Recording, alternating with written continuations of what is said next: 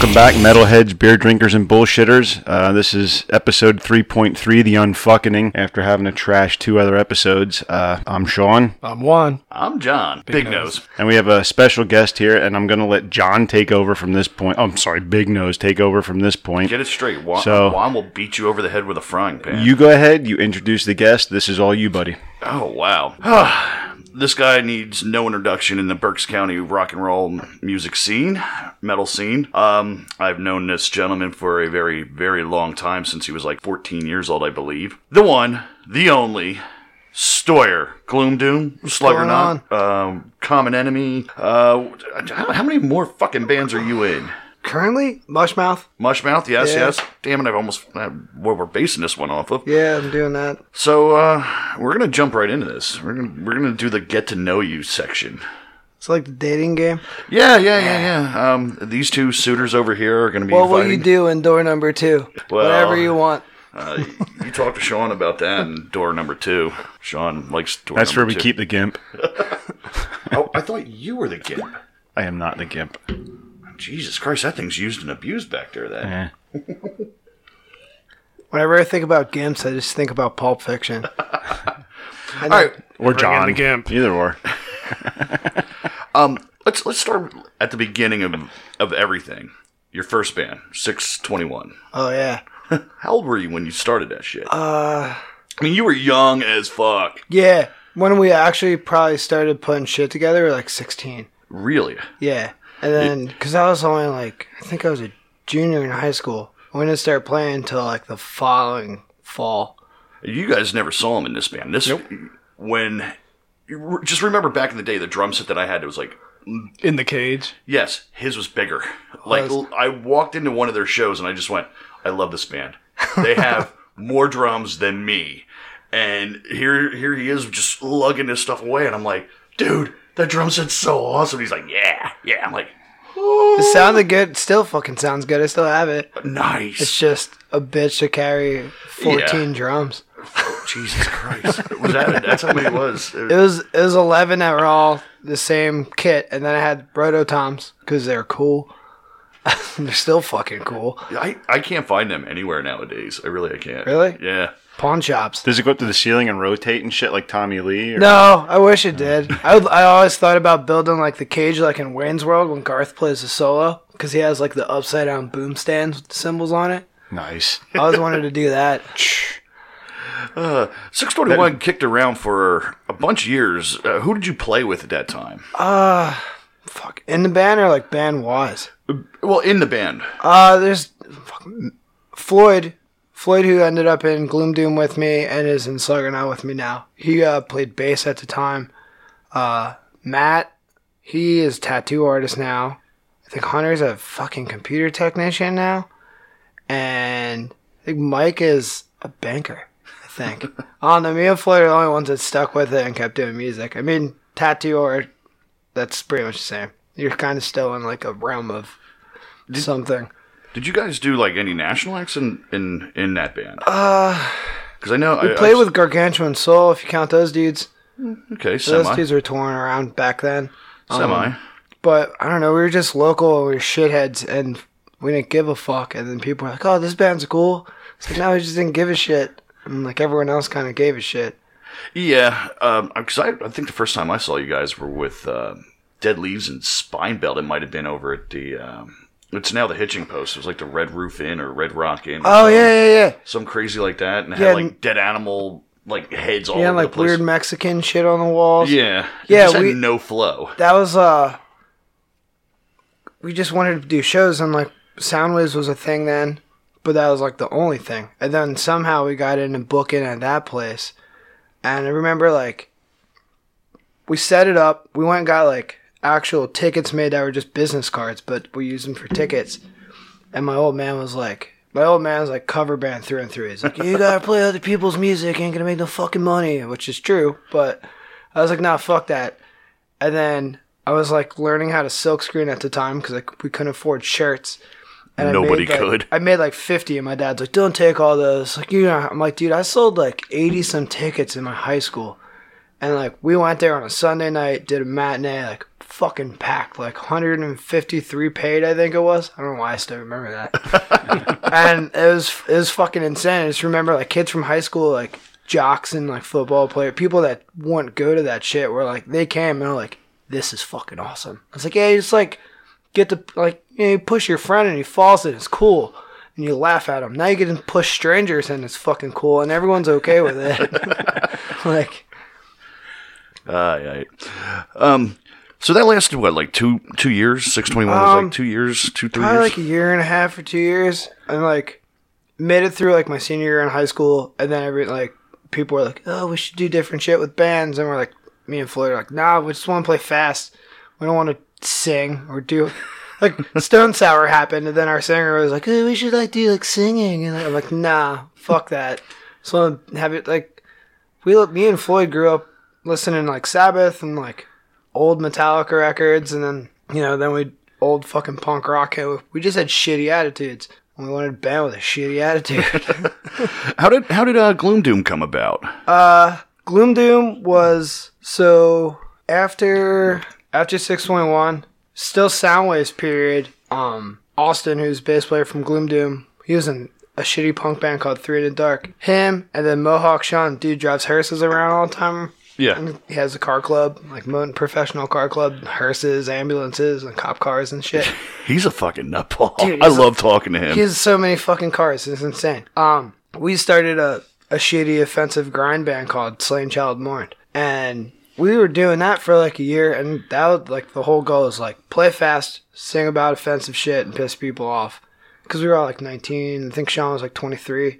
And then me and Austin were like, we need to do something that doesn't suck. Like Slain was cool, but it wasn't serious at all. And then uh, Floyd, who's my best friend, who's my guitar player, he was living out of st- he's in Washington State for like six months. Holy shit! And he, me and Austin were like, dude, when Floyd comes home, like we're gonna do it. And then I picked Floyd up from the airport and I gave him a hug. I'm like, I'm fucking so glad you're back. and he's like, what's going on? I'm like, we're gonna start a band with Austin. And he's like, fuck yeah. All right. And he's like, I listen to a lot of ska. And I'm like, I listen to a lot of death metal. It's just, fuck it, whatever. So where did Bewley and uh, Jeff come in, in into Uh, this picture? Bewley went to high school with Floyd, and Because back in that day, Bewley just didn't look like he'd fit with you guys, like as in like look wise. He looked like he was just the jockey kid. well, Bewley was like, well, no, Bewley was not Jack. Bewley was like Berserker from Clerks, like same haircut, same jacket, Yes. like fucking dog collars. You know, we all wore really bad shit, like especially like when I was in six twenty one spike fucking bracelets, whatever.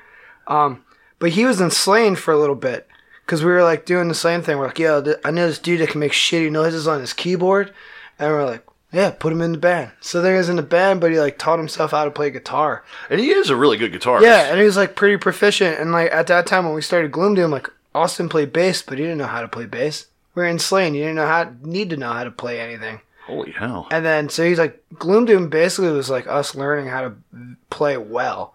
And that's where I wanted to go into the next question. Your your first CD, the uh, Doomed If You Do. Um, it was to me, you know, being a big fan of Gloom Doom, that was like your growing process. Your um, it, it just was not not as close to what you guys done later in your career, especially the feature, which we'll come to in a Yeah, um like Doomed was like that was like two years after we started the band until we finally put it out. It was yeah, it came out in Well, 07, like, I believe. We were just pissing out live records because we could Racker recorded them at the silo. right. and like it was just a quick way to make money. It was like, cool, you record that. Here's your twenty five bucks, and we sell them for five on burnt CDs with some bullshit printed on them. And like that's how you, we had to make money. We didn't have any other way to make it. Like we were fucking 20, 20 years old when we started Gloom Doom.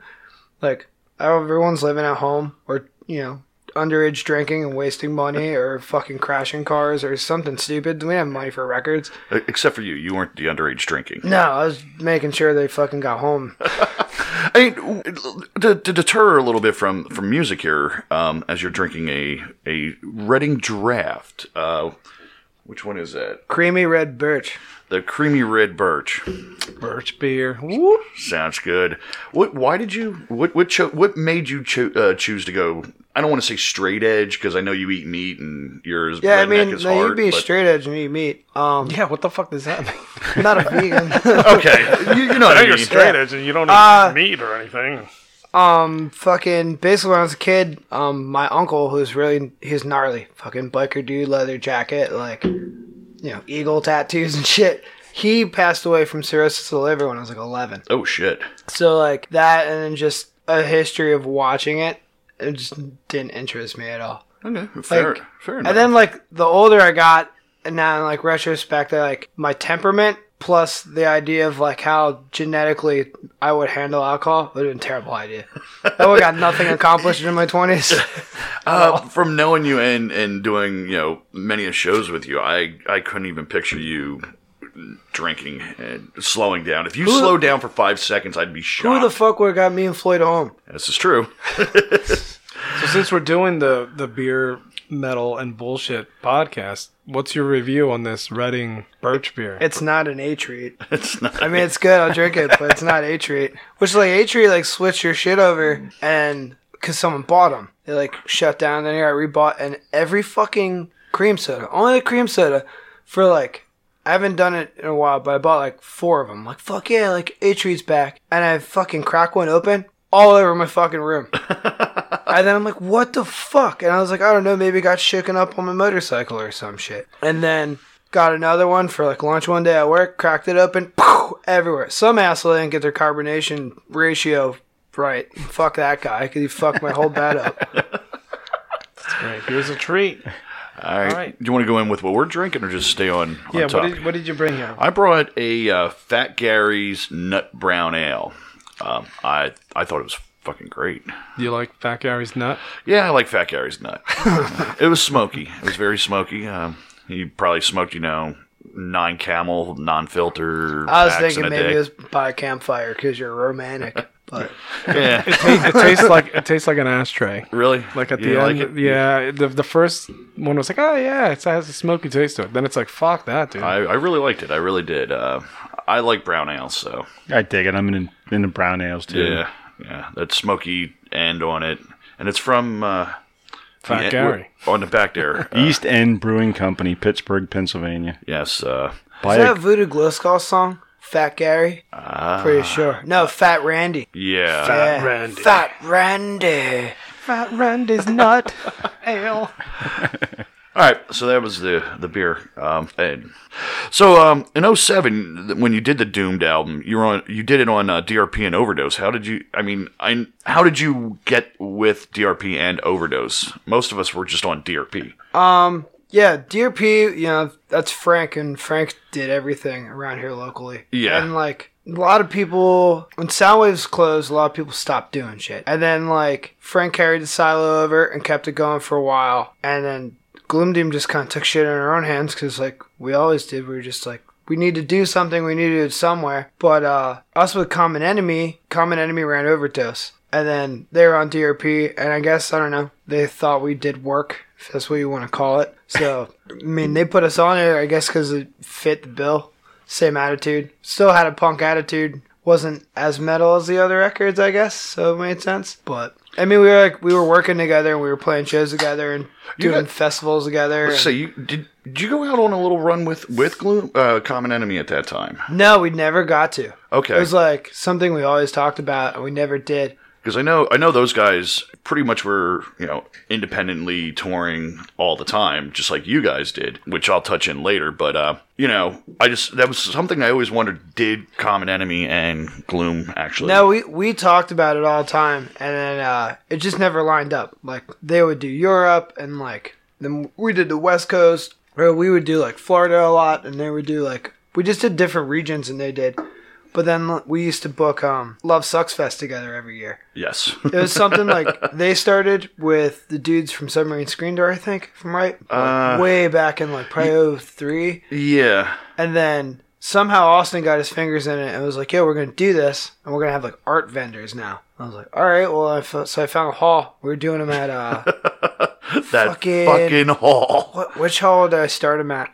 I know the one we did in Hamburg. Yeah, that was the guys. Baylor Hein like bingo hall. Yeah, where I drove. I, I I took a tour through Hamburg. Um, Fatal and Divination played this- Historic this- Hamburg now. yeah, historic Ham- Hamburg. When did they add that on to Hamburg? When they built Cabela's. Fuck's sake. But That makes sense. I literally am driving around Hamburg with a fucking trailer and calling him every 10 seconds, Where the fuck am I? Oh, you got to turn here. I, I don't see a turn here. There's a good secret spot. yeah, I mean, this was if there was Just what you want when you're having a show, right? Yeah, if it keeps the cops to- away. if this was going to be, you know, something that you were going to kill somebody, this was the place to do it. Um, it was just off the beaten path. You had to turn at a, a bank and go down this like dirt road and just follow it. And you're just do do do do do do do do do do until you just room. That's all it was. It was, it was a big fucking square building. And Is it, it? wa- it was awesome. I The mean, little side kitchen. it was awesome as hell. What was it, like a Grange Hall or something? Yeah, it was. Uh, I think it's kind of associated with the VFW, but they're like three blocks apart. Oh, And nice. it's like buried in the back on some alley off of the side of the town near the highway, so like sound wasn't an issue. Oh, 'Cause You got nice. tractor trailers and Jake brakes all fucking night. but uh, yeah, we'd book it. Us and Common Enemy would split it. They'd book like five bands on their stage on one side, and we booked five bands on our stage. So it was like metal and punk sides. And as soon as our band would stop, their band would start. It And was we just blow like through ten bands in five hours. yeah, it was That's very awesome. efficient and just great shows. Is that all they show- did at that place? Was just nothing but shows? No, it was just we that did 'em. one show. I think like when it's sat normally during the week it would be like a wedding reception or like bingo halls and shit. But it was like really funny because when I started renting that place, because like everyone else got they fucked up. Like all the other local bands are like they would do a hall and some asshole would come and punch a fucking hole in the wall or like kids would fucking get in trouble outside. So like that was the probably one of the last places I could find at an affordable price to do a show. And it was this fu- these old Dutch fucks and they're just like, oh, I don't know, man. And they're like, so the two, the first one we did there, um, Rumpelstiltskin Grinder played with us, and the what the the dude that he designed our logo, he designed a lot of the artwork. I think his name's Mike. Mike, uh, Mike, uh, I couldn't pronounce it if you fucking spelled it right, for me. right. Uh, he's the singer of Monstrosity. Uh, he was in a band called uh, Divine Rapture. Yeah, he did all their artwork, Yeah. and he designed our logo.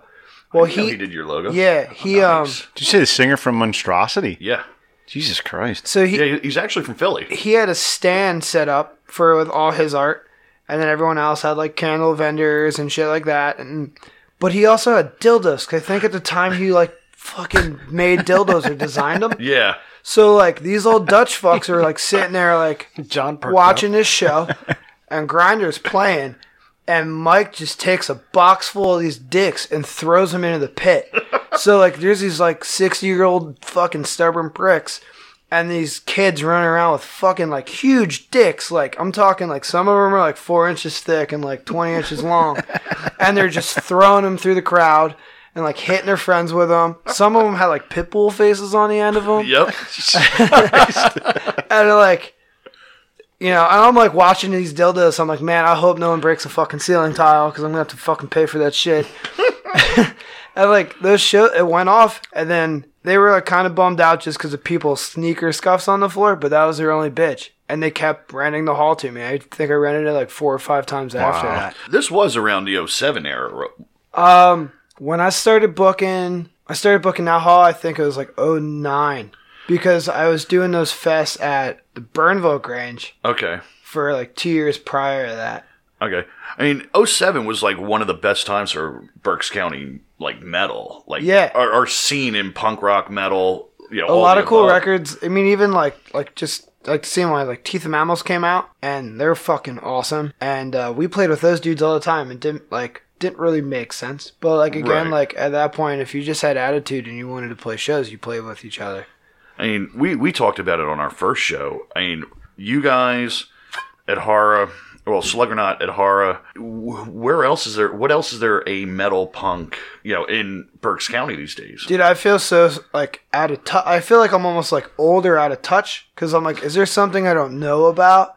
Because then I see like, Welcome to my world. yeah, I like see like I'm like I'm still doing shows, and then I see like these like, bam, like where the fuck did you come from? At Hara was like that for me. I Who? At Hara? The, the At Hara, we reviewed him a couple months ago. All They were right. on the uh, River Show. Yeah. Yeah, um, they just came out of nowhere. I literally just poof showed up one day. I feel like that's what it is anymore. Like I don't think there's any growth. I don't like like when we everyone's starting a band is because you want to start a band and you sucked until you got good, and then like and Gloom Doom's guilty of that for like at least two years.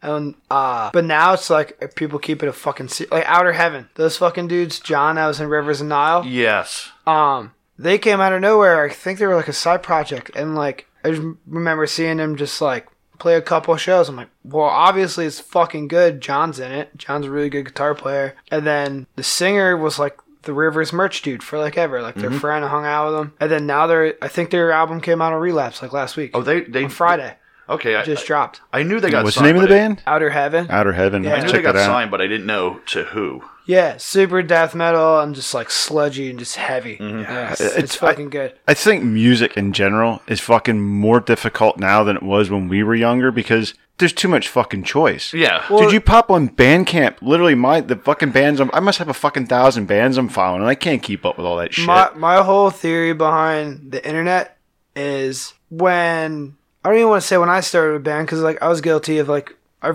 we fell right into MySpace and like MySpace was like our fucking go to. But MySpace, Facebook, Bandcamps, the internet made it really easy to be in a band now. So there's not like any work. So like the shittiest dumb motherfucker can make the shittiest band and it's at everyone's fingertips. And like where when we were starting bands, the only way it was in people's fingertips is because we spent our money, made shitty cassette tape demos with like a room mic and an old fucking Aiwa recorder and a shitty PA we bought at a pawn shop, and we flyered with paper flyers. And you went out and were like, he looks like a shithead. Maybe he'll come to a show. Or so like, you guys "Ooh, basically came in at the very end of well, what I'll call the old school way of doing Yeah. it. I mean, physical you know, like fucking work. you know, because I roadied for his band and fucking rot once or two, one or two shows. But Yeah. it's like, all we did was one or two shows. I started going to shows. Uh, I was 14. I went. I started going to shows in '99 at Heaster's Lanes, and like in re- when I only got to like three or four of them. My parents were like, "No fucking way! Like we're picking you up at 10. I'm like, "But the show's over at 11," and I had to kiss ass to go.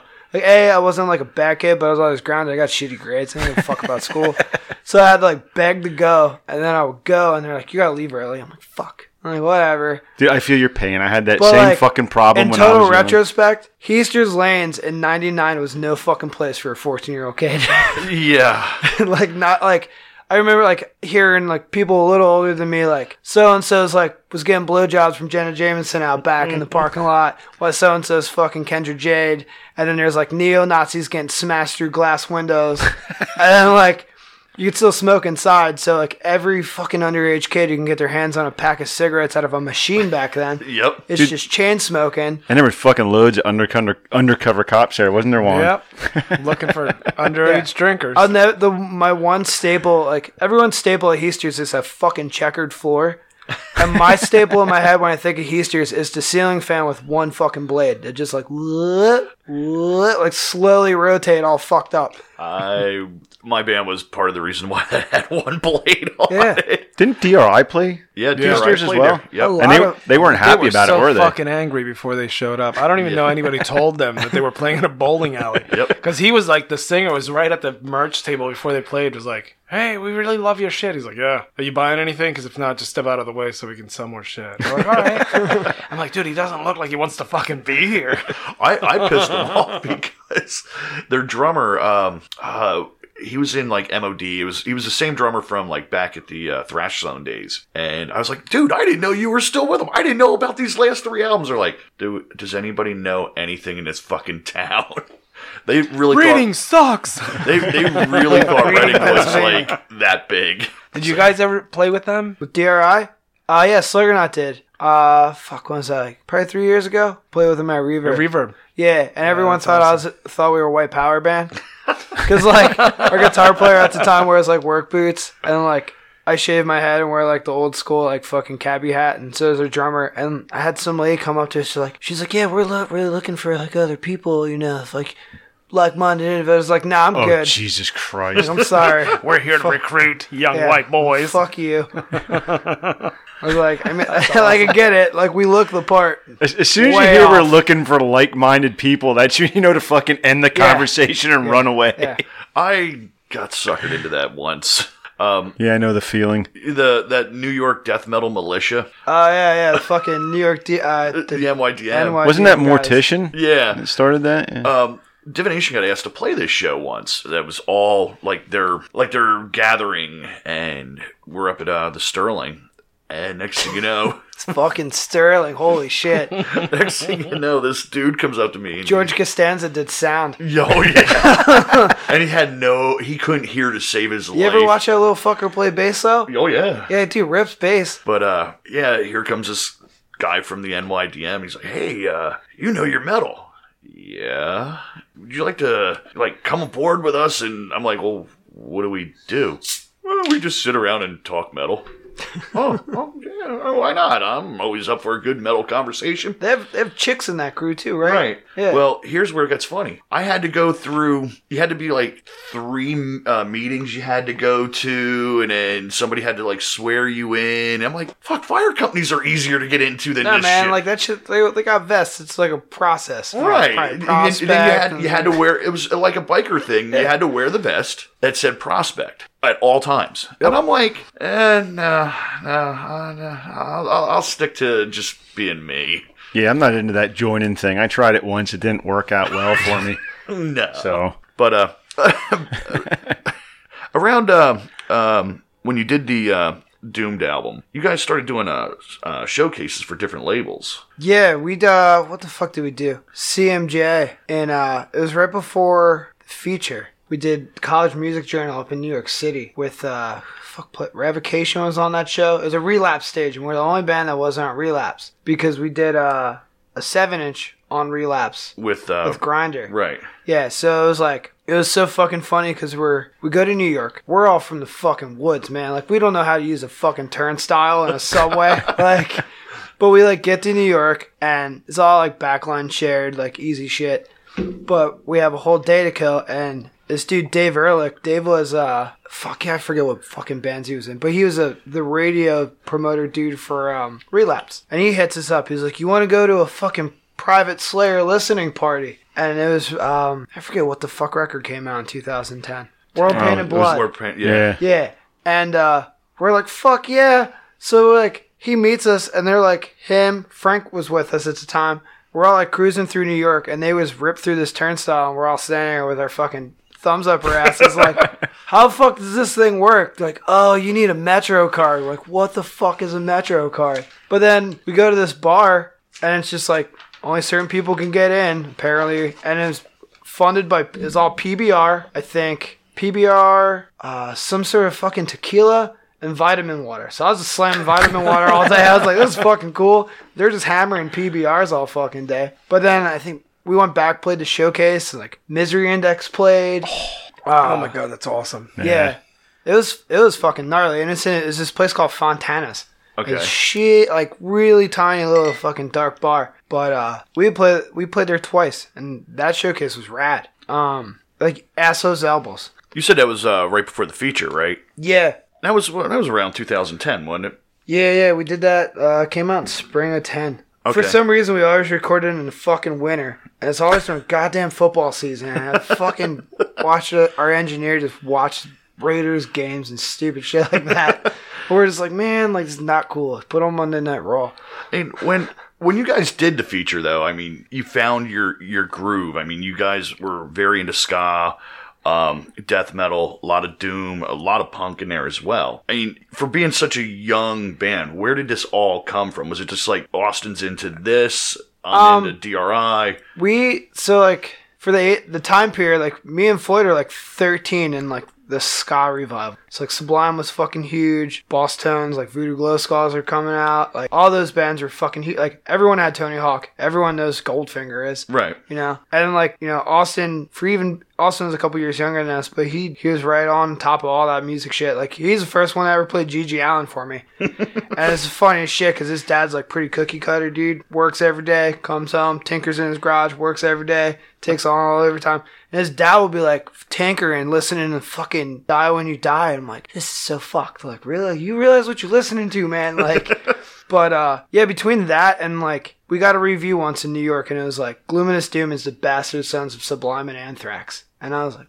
That makes total sense. That's cool. It's a pretty big compliment. I mean, Yeah, I'll totally take that. This is the best way to describe us. Cause like when people are like, "What's your band sound like?" I'm like, "Uh, it's like metal, and it's like kind of surf, and there's like reggae and ska on it." Like, wait, what? I was like, I don't really want to explain it to you. You just come to the show. like, I can't explain it to you. Hey, When the, I mean, the feature to me is one of the best Berks County. it- It's in. It's probably my top. I'd say fifty albums. I mean, I listened to that album till I. I actually had to get a second one because I It's a fucking long record too. and I scratched the shit out of it from playing it so many times. what is it? It's- the feature uh, from Gloominous Doom? All right. And uh, I, I just gotta tell you, that was. I'm kissing your ass now. I think that album's fucking amazing. Well, yeah, I mean, it was cool. It was one of those things like we wanted to get everything the fuck off her. I want to say plate or chest, just because I was like, I want to record that song. Either record it again because I thought we didn't do good enough the first time, or I'm like, I just want to record all these fucking songs so they're fucking. We start fresh. Like next Right. record is all new shit. Because like some of those songs like were on seven inch with the grinder, so they were like written in 07. and now it's like 2010. I'm like, this needs to be on fucking record. Like, let's just get it over with. During, out. during the, you know, I, I would guess you would say the touring aspect or the promotion of the feature. That's when you got to falling out with Jeff. Yeah, we did um shit, we did like four tours in 2010, I think, when I was like Sworn Enemy, when I was this band from Florida called The Prescription, um Jucifer, we did a tour of them. Yeah. How did you tour them every day? Dude, this is not like they 100% handle their own shit. Okay. Like you can't even if you help them, you're fucking you're not helping them. Like you're just in the way. Did you guys ever see Jucifer? Jucifer has more cabinets than that would they, they couldn't even fit in this room. I think one night I was I was sitting in like Idaho because we ended up running on we crossed paths in another in on two different tours. We had a night off and we went and saw him. I was like seventy six speakers, like working speakers, Yes. all plugged the fuck in. None of them are dummy. Yeah. None of them are dummy. and she has like a rack, a tower of racks. It's probably like six foot high. And she, and it's a hus- it's a husband and wife, um, Ed and Amber, and I'm correct. At least in my legend in my head, I keep this this way. Ed drinks, she doesn't drive, eats meat. She is 100% opposite. She does not drink. She does all the driving, and she's vegetarian. And they're married, and they live in a fucking RV, and they tour and live in this thing year round, and they drag a whole fucking trailer full of. I think the center of their wall is six, eight, ten ampegs, and then two like nine, ten. It's fucking Sunns or some shit, and they have this like little weird pyramid fucking system where like they'll. You can't roll any of them in on their casters. Everything has to be flipped upside down on dollies because that way the soldering doesn't vibrate and break because they play fucking, you know, 200 shows a year at least. That's fucking And, uh, crazy. So then they'll like flip one on its side and then they'll use it for leverage to flip another one and then they make themselves like steps. Before you know it, they're standing on speakers, stack speakers, stack speakers. And uh, it's loud as fuck. Like he plays drums, she plays guitar through all bass rigs and sings. Yeah. And she has one little Vox combo amp that she insists on, and that's like her other tone. Like that gets my, I think that's the only thing that gets mic'd out of her whole rig, and then his drums, Yeah. and it's fucking loud. we were talking about Cheech and Chong before before we started tonight, and uh, we played to Sterling the one time, and the Sterling had the bar stage, club stage, and there was a wall in between, and there's a door right at the front of the stage. They were playing, and I went to open the door to like go in. You know that one where uh, the Cheech and Chong where uh, Chong's Remember Tony playing? Chong's jamming? Yeah, and he can't open the door because it's so loud. That's exactly like my body was forcing me back because it was so fucking loud that my my ears were moving. Yeah, they're they're fucking loud, and like eventually after touring with them for a while, I would I'd fall asleep through that shit. Jesus I- Christ. Christ, you I know- would, yeah, I was like so fucking immune to it after like, you know, five or six nights in a row. I'm just like crashing out on Now, the fucking now the couch. fun part about this is she's what like five foot, if that. Yeah, I mean, she's she's tiny. She's this tiny little girl, and she's whipping these huge ass cabinets around like there's nothing. Yeah. It's- and then yeah, Ed's like fucking Charlie Manson offspring. He's Yeah. gnarly as fuck. But they're they're two of the nicest fucking people in bands and like humble. Like they would always hook us up if I needed to know something or like pick someone's brain about venues. They always had it. They had all the answers. Yeah, they're awesome, and they still do it. They still fucking Yeah. tour. They came up and recorded at Raka's, same place we recorded most of our shit, in a fucking blizzard. And they mm-hmm. lived in an RV in a fucking blizzard. Ed, Ed made like a fucking fake shitter out of snow. He like sculpted a shitter, from what I understand, and just pooped in this hole in Raka's yard because like all their plumbing, I think, was frozen on their Yep. fucking RV. Yep. It's like fuck it. But but back to the you know the falling out with Jeff. Around when was that?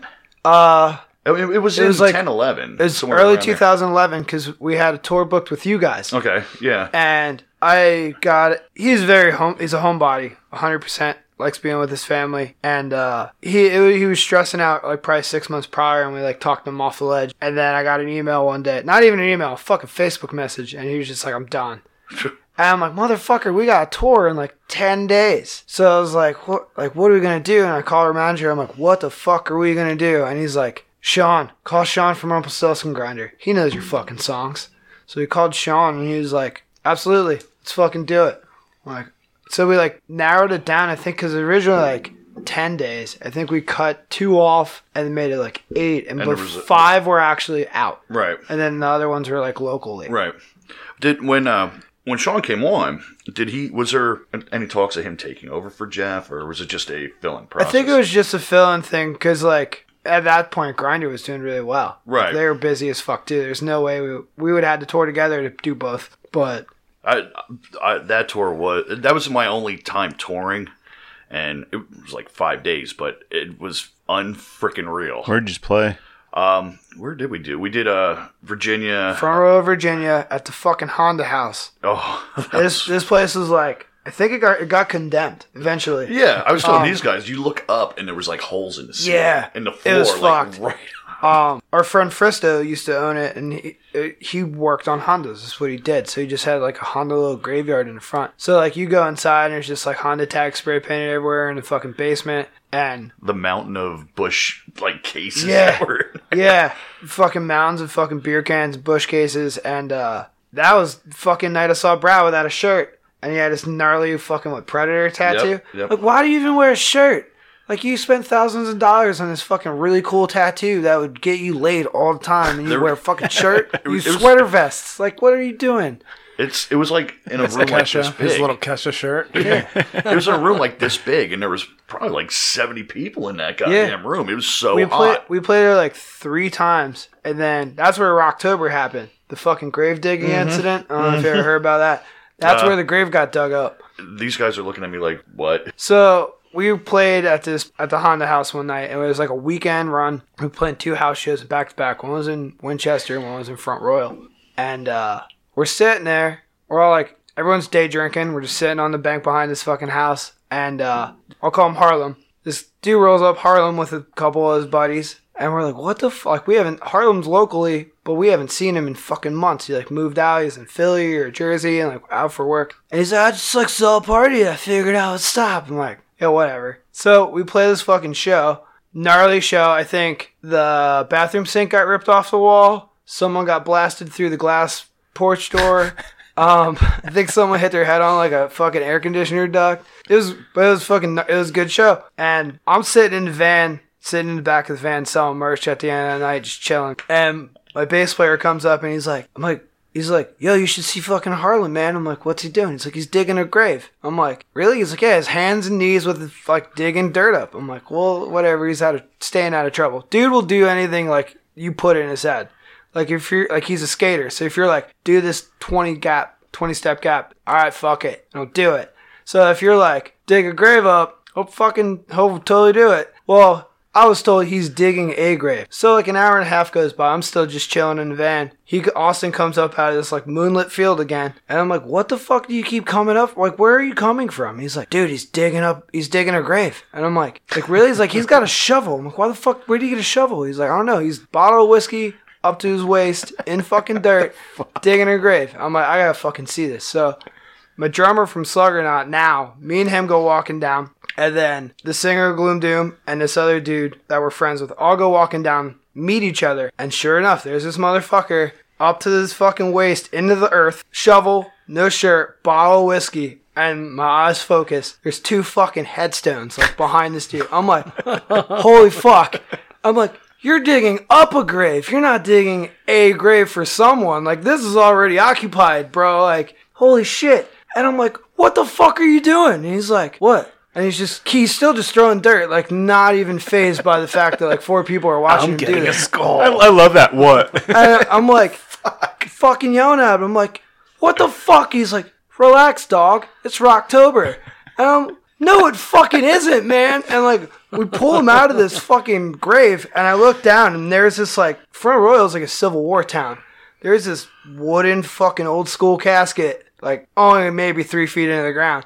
I'm just, holy fuck. I just look at everyone, I'm like, it's fucking right there. I can see it. Like, there's lid. And I'm like, dude, you were in the South. You can't be digging up graves in a fucking war town. Like, holy shit. And he's just like, what are you trying to say? I'm done? We're like, yeah, you're fucking done, man. I'm like, oh my fucking God. I was like, yo, we gotta fill that shit in. And like, we're kind of guilty by association at this point. Like, we know this dude. Like, I didn't even know his fucking full name. I just know he's Harlem. Like, he's a skater locally. That's it. I'm like, we gotta fucking leave. I was like, we gotta leave now. We like kick so kick what dirt we could back in. Everyone knows you dig a hole, it doesn't fill back in right. Whatever, in my fucking hole. And he was just like, I'm like, why the fuck would you do that? He's like, I was just trying to party, man. He was like, I was gonna fucking pull it out and party with fucking Mary. I'm like, who the fuck is Mary? He's like, he points to the headstone. It's like Mary. He's like, I looked over at John there because it's a husband and wife buried together. He's like, I was like, I'm sorry, John, ladies first. And we're like, what the fuck?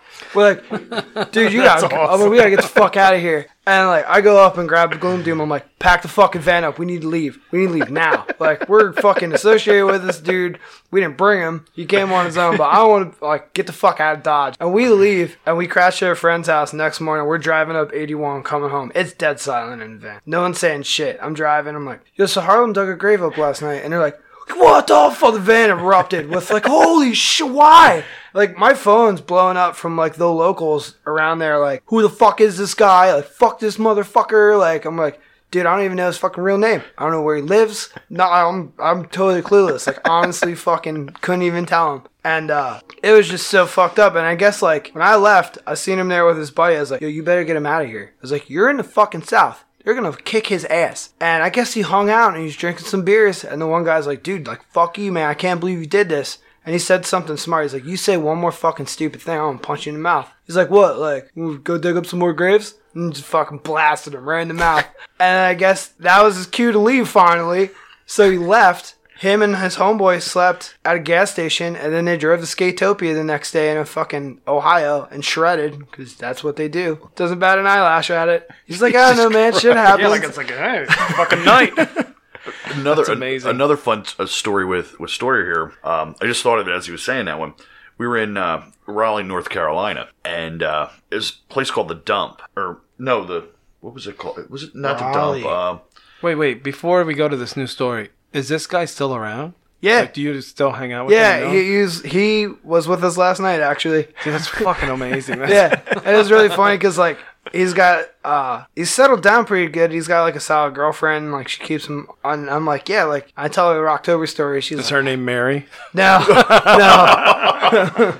but uh, uh, I can't remember what the place was called, but it was in it was in Raleigh, and Oh, uh, the dive bar. the dive bar. Yes, Fuck yes, yeah, yes. that place was awesome. And uh, so I'm sitting on there's like an alley aside of it, and here comes this uh, this gentleman. I swear to God, he was on crack. He was on meth. I don't know what, but he's walking all kind of jive ish. And he comes up, and I'm gonna have to come back away from the microphone a little bit because I can't do this voice without being loud. He comes up to me and goes, "Why you want to kill me?" no hello, no, no nothing. Just why you to kill me? I'm I'm taken back here. I'm like, sir, I don't even know you. Blah blah blah blah blah.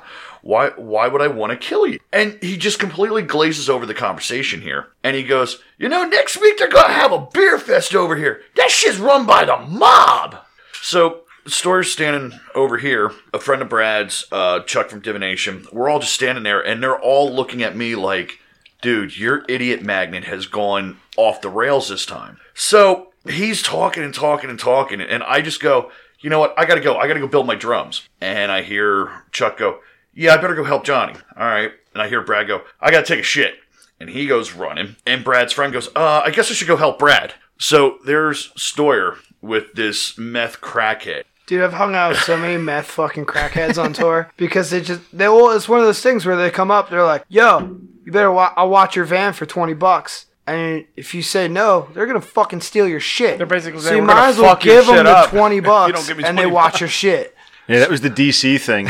You roll up, they, oh, I'll watch you call for a Happy Like Meal. I've met Underground Larry and Zeke from across the creek, and like fucking every other weird scumbag fucking crackhead. But uh, next thing you know, we're we all run behind us, the club here, and we're laughing up a storm. We're like, "Oh, dude, this guy's this guy's so dead. Stoyer's gonna take him down the street and just put his fucking boot in his mouth." So we run in front of the building here now, and we thought maybe Stoyer just dove into the the Gloom Doom van, and uh, Gloom Doom had a ritual before every show of it was a safety meeting and the safety meeting was let's go in the van and it will look like cheech and chong when you open the door Yeah, so we start banging on the door, and next thing you know, here comes Austin and everybody else opening the door, going, "Yo, you guys are gonna do the safety meeting now?" And it just looks like someone left a smoke machine loose. Well, we played. I don't know if it was that show in Raleigh, but one time we played there. This kid showed up and he was like so stoked on our band, he left, came back. And we were on tour, so like for those dudes, equipment, tools, and recreational things were uh, were sparse. Yeah. This dude came with a Ziploc bag with fucking edible granola bars, fucking a new bowl because our bowl got broke. I fixed it with like a pen and some super glue for our dudes. Uh, he, he we with that tour he was like MacGyver on that on the tour. You know, I, I broke a clamp for uh, uh, my one of my cymbals, and he's like, "Oh yeah, here, boom." He's like, "Just don't hit it on an angle." I'm like, "Okay." We're playing and we got to the last song and I accidentally hit the cymbal on an angle and next thing you know it's like laying on top of me. He's like, I told you. I'm like, yeah, I know. We go to this van or go to their van and like I said, it looks like Cheech and Chong when you open it up. And next thing you know, we're Stoyer. They're like, oh, we're like, oh god, this guy's dead. The- Stoyer probably has him jacked up against a wall and he's like Mr. T and him in Rocky, just like won't let go. So we come walking back, like, fuck, we feel bad about this guy. Maybe, you know, just a bloody mess. Stoyer goes, no, I walked him down the street and ran the other way. we're like, oh, son of a bitch. For an hour, we're like walking around, going, where's Stoyer? Where's Stoyer? Yeah, there's that fucking. 'cause, Well, they had that uh, that like, fry and burger joint at like 50th Yes. place. Yeah, that I was think so I took awesome. him there. I was just like, here, get some fucking food and leave me the fuck alone, dude. But uh, getting back uh, to uh, Gloom Doom days, um, when you did uh, Cosmic Super Cool, that was Travis's first, uh, you know, well, the first recording he did with yeah, that was uh, that record was fucking done. And then Jeff went AWOL. Okay. And then uh, we had to go back and re-record. We well, we just took the vocal tracks out and redid them with Travis. Travis was in Baton Death March prior, and uh, we played with those dudes a lot because they were in Lehigh and we were Reading. And then there was Alexander's German Deli, which was like the weird hub in the middle of the two counties. And like Alexander's was shit. Uh, maybe seventy five cap fucking restaurant. if ran that. by some weird Austrian dude who just sold a bunch of import beers. And like and he did- never had a, a price tag that was the same. No, did no fucking day business. But yo, his fucking sandwiches were on point when he'd make sandwiches. But he was so accommodating the bands. It was just like, oh, you want a show? And you write your fucking date down.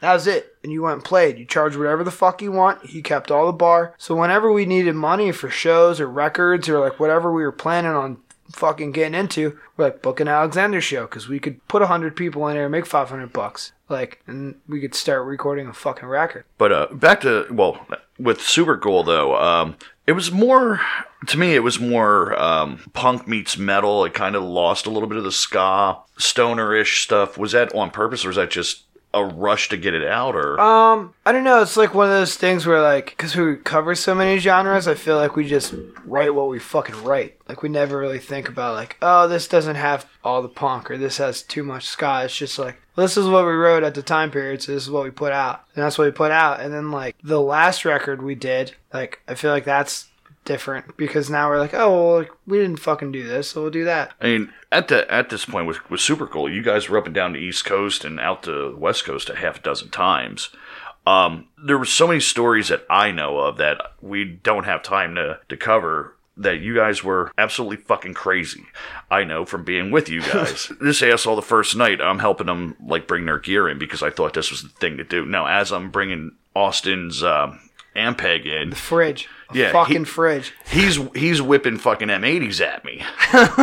so uh, what I'm getting at is, you know, I've heard horror stories of you guys on tour. Where did that come from? Like, why did what?